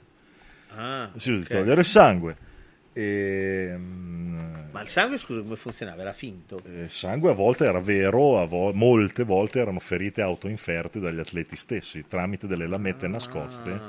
Se tu vedevi quelli che avevano tipo i polsini o le fasce nei polsi così, guardate The Wrestler di Aronofsky, cioè è un ritratto perfetto del mondo del wrestling, anche proprio per la pateticità dei personaggi una volta che... Il wrestler è un grande film. Anche perché poi lui non va a scontrarsi nel wrestling di prima fascia. No, ma è proprio lui quello. Lui era prima fascia e finito. Ma è un grande film per quello, perché effettivamente i campioni decaduti, diciamo, oppure già in là con l'età, comunque è così veramente, le sessioni di autografe tristissime coi pupazzini che magari hanno 20 anni perché è merchandising del tempo loro. È veramente uno specchio reale di quel mondo lì. The Wrestler è eccezionale, con un grandissimo Mickey Rourke che fa The Ram, con la mossa finale, la Ram Jam, con lui che schiatta probabilmente finale aperto, ma direi abbastanza chiuso, però nel senso che la pompa si capisce. Bello, però, grandissimo film. Randy, ehi, che ci fai qui? Che cazzo stai facendo? Quello che ho sempre fatto, il mio lavoro. Sì, ma il tuo cuore. Il mio cuore batte ancora. Sì, ma i dottori hanno... Senti, detto... so quello che faccio e questo è l'unico posto dove non mi faccio del male. Al mondo non gliene frega un cazzo di me. Bellissimo. Ma proprio la tristezza dell'atleta che comunque non riesce a staccarsi da quel ruolo, perché ti mostra anche... lo ha fatto per una vita, e cioè... ti mostra anche l'estremo clima di cameratismo comunque che c'è tra di loro, il fatto comunque loro siano amici, È bello, un bel ritratto quel film. Poche volte ci sono delle rivalità, cioè di due personaggi che magari veramente non si sopportano, e allora lì è uno di quei rari casi che a volte capita che se le diano davvero. Ah, ok. Fino a un certo punto se le danno vere, quindi magari si spaccano una sedia sulla testa, effettivamente sono tutte robe di scena comunque, però effettivamente un taglio può capitare. Il problema è che una volta capitava, tu vedevi tutto, adesso... Addirittura hanno arrivati a mettere nelle versioni registrate che mandano in onda indifferita, a mettere l'immagine in bianco e nero per non far risaltare il sangue, o addirittura nei pay per view che sono in diretta, Sky li trasmette all'1 alle 2 di notte quando ci sono, solitamente ce n'è uno al mese. Se capita nei pay per view non è che puoi oscurare l'immagine, cioè, interviene il medico, c'è un incontro di wrestling che interviene il medico, non si può vedere. Esattamente come succedeva nell'Uomo Tigre. Come succedeva nell'Uomo Tigre, esatto. Violenza allo stato puro. L'Uomo Tigre probabilmente è il cartone più violento io abbia mai visto. È veramente violento, ci sono delle scene, ma quando li strangolavano che diventavano blu, che te li facevano vedere blu. Io il ring su cui combatteva l'Uomo Tigre non l'ho mai visto, se non zuppo di sangue. Cioè alla fine c'era il lago di sangue. Quando correvano per prendere la rincorsa cioè figo, dai, era bello. Cioè... Ah, vabbè, poi erano belle le mosse che si inventavano, sì, le mosse finali. Poi dopo hanno fatto tutto un gran casino, hanno fatto la seconda serie, dato l'Uomo Tigre 2. Sì, perché non mi ricordo, infatti mi è venuto il dubbio quando stavamo preparando. Non mi ricordo se lui muore alla fine del cartone. No, muore il cattivo. Il cattivo, ok. Che però è sempre l'Uomo Tigre. È un altro tigre bianca, bravo, quello, tigre sì, bianca, sì, tigre bianca, quello che è, però lui rimane vivo. Lui rimane vivo, però se ne va. Sì. Se ne va dal coso, perché l'Uomo Tigre 2 in realtà il ragazzo che fa l'Uomo Tigre nella seconda serie credo che sia uno degli orfani della casa. Bravo. Lui nell'uno si cava la maschera e fa vedere chi è e poi se ne va. E il ragazzino, credo quello che era suo più amico, tra virgolette, diventa l'Uomo Tigre 2. Esatto. Che lotta contro di nuovo, e dopo c'è l'Uomo Tigre, quello bianco. Sì, che poi c'è anche lì c'è Tana delle Tigri, però c'è la piramide, c'è non so che cavolo, ci sono anche degli alieni, mi sembra di ricordare. C'è anche tipo Andrea the Giant, è uguale. Andrea the Giant è identico nel cartone, è presente, c'è un tizio che è uguale. Sì, sì. Guarda, è tutta un'iconografia. Recuperatelo, questo è figo. Dai, no, l'Uomo Tigre, cavolo, si guarda la grandissima. Citiamo a volo d'uccello, ma proprio molto a volo d'uccello gli ultimi. O a bocca di pesce. Bocca di pesce. Il primo infatti è Sanpei, grandi orecchie sventola. Ma che sarà? Pesci, cane, spada, che sarà? È questione di momenti, abboccherà. Amica tua, una canna fatta di magia, e quell'amore una calamita, impossibile cambiare strada. Sanpei era la storia di uno che pescava. Anche questo l'abbiamo dato su Italia 7. Tra l'altro di uno che pescava e aveva fatto della roba che era enorme. Sì, ma aveva una missione che lui doveva pescare assolutamente, cos'era, una carpa, la carpa dorata della montagna di Ou. Quella lì. Poi ha anche pescato, nell'ordine, il carassino blu del lago Kainumai. Capito? Dai, vabbè. Fino ad arrivare addirittura ad un alligatore finito non si sa come nel lago. Cioè praticamente Sanpei era il classico cartone che mi faceva cagare, ma lo guardavo, e cioè per me aveva dentro una roba ipnotica, perché lo guardavo, mi è sempre fatto cagare la pesca, una gioga, mi faceva cagare lui, mi faceva cagare come era fatto, questi cazzo di sandaletti di legno di merda, il cappello di paglia. E poi sta cassa di canna, e faceva il nonno dietro, che maroni. Cioè, anche qua l'estrazione di un pesce era direttamente proporzionale alle partite di Holly e Benji, durava puntate. Sì, che lui partiva tutto garrulo, felice, verso il laghetto, poi vedevi che lanciava la canna, cazzo diventava uno scontro tipo Uomo Tigre, cambiava la musica, drama. Dici, cazzo, ma è un pesce, mollalo lì, ma è un pesce. No, invece diventa una cosa drammatica, uno scontro tra titani. Sta cazzo di carpa sembrava che fosse la missione della sua vita. È intelligente! Ma vaffanculo, ma che cazzone di merda. Oh, siamo arrivati all'ultimo gruppo. L'ultimo gruppo. The Last. Lo chiamiamo la pietra tombale. Lo chiamiamo The Final, come l'album, l'ultimo album degli UM. Va bene. The Final.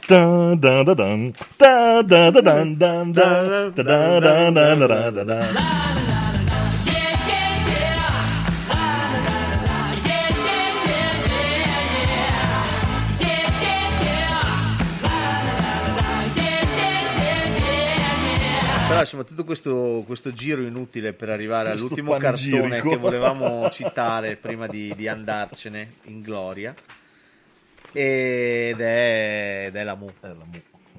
La Mu è attualmente in programmazione sul canale Manga di Sky, quindi se lo volete recuperare, anche ieri sera mi sono visto una puntata. La Mu è... ma che bello è la Mu.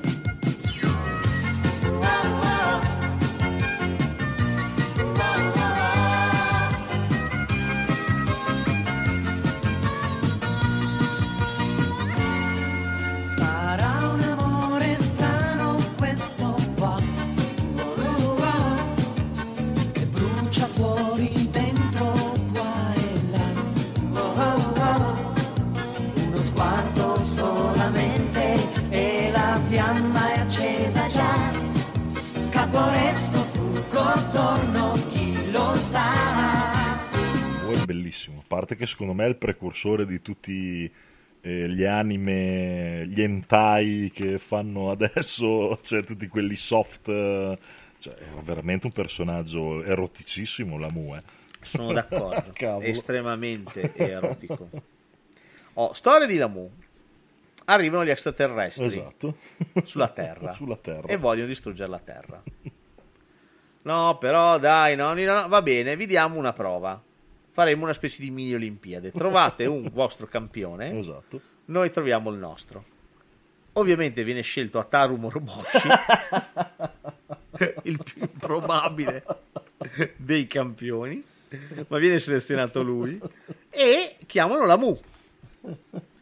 Cosa succede? Che Ataru vince. Tra l'altro Ataru vince slacciando il reggiseno alla Mu. Durante una corsa. La Mu, per tenersi su le poppe, perde e vince Ataru. Quindi a quel punto non possono più distruggere il pianeta. La Mu però, colpita da Ataru, decide di sposarsi con lui e di rimanere sul pianeta Terra, per più o meno iniziare a conoscerlo, per portare avanti il fidanzamento, per poi sposarlo. Da qui lei lo chiamerà Tesoruccio. Per sempre. Lui però è innamorato di un'altra e quest'altro ovviamente smetterà di cagarlo perché pensa che lui sia innamorato di la Mu, però poi le cose non sono esattamente così. Lei è gelosissima. Un po' complicata. Particolarità di la Mu: quando è gelosa ti dà una scossa elettrica. Quando è arrabbiata ti fulmina. Esatto.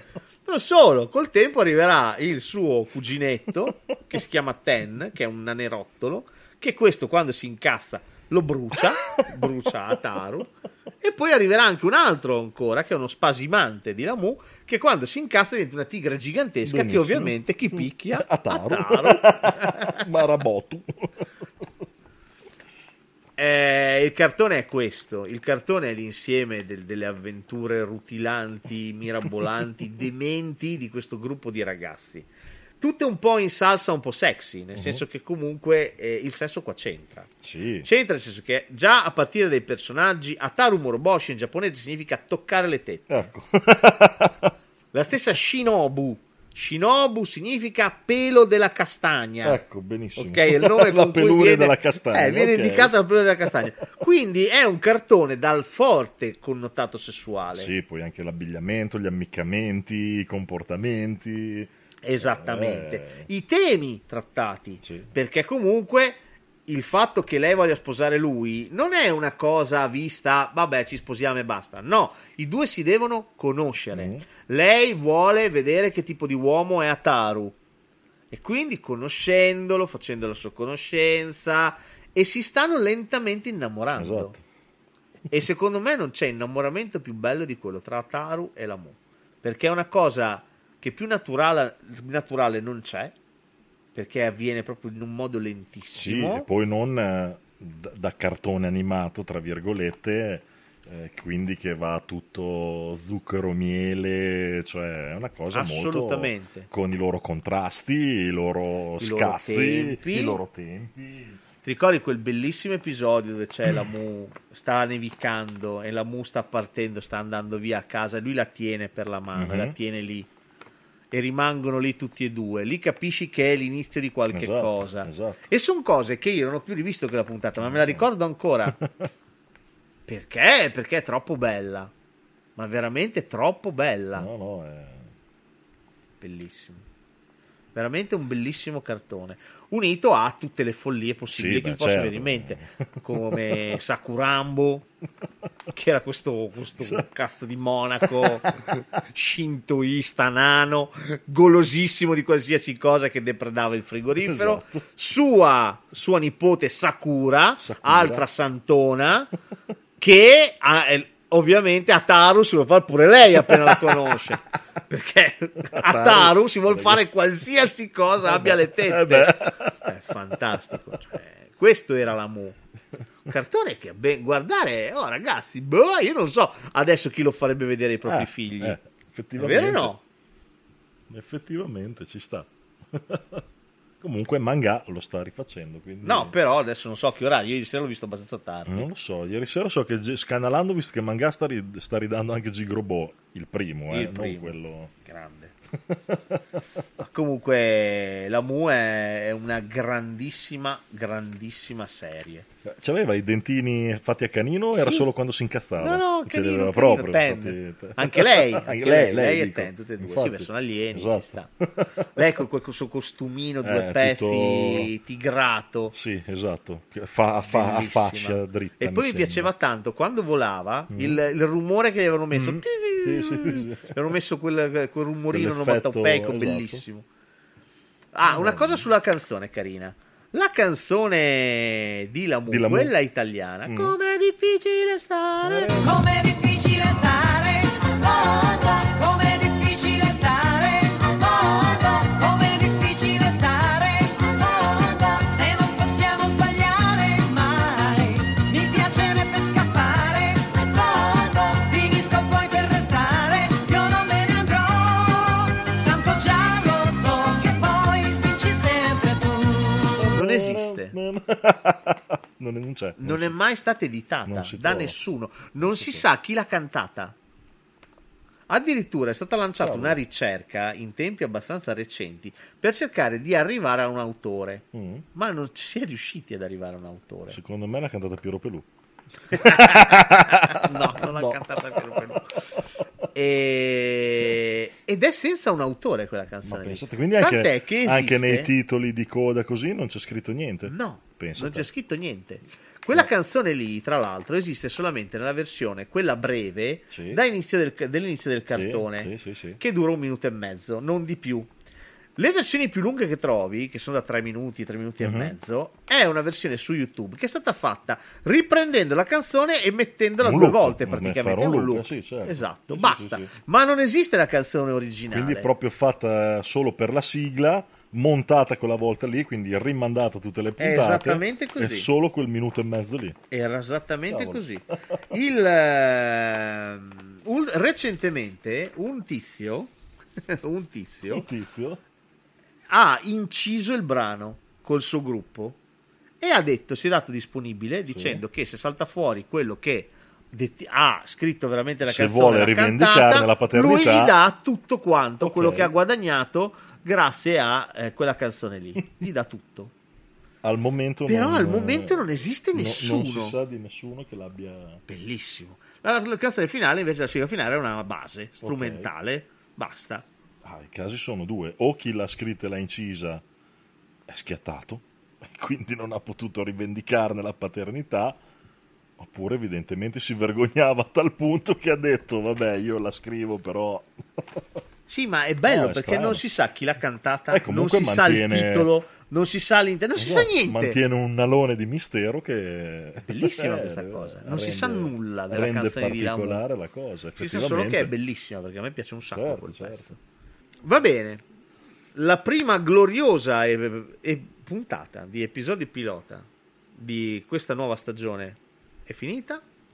Abbiamo parlato di un sacco di cose, siamo stati molto ilari. Ci risentiamo prossimamente con una puntata che parlerà di non sappiamo ancora cosa, esatto, ma decideremo. Va bene, è stato bello, è stato lungo, è stato intenso, ma non è nulla confronto a ciò che vi aspetterà, a ciò che verrà da qui, alla new season. Esattamente. Vi lasciamo con la sigla finale.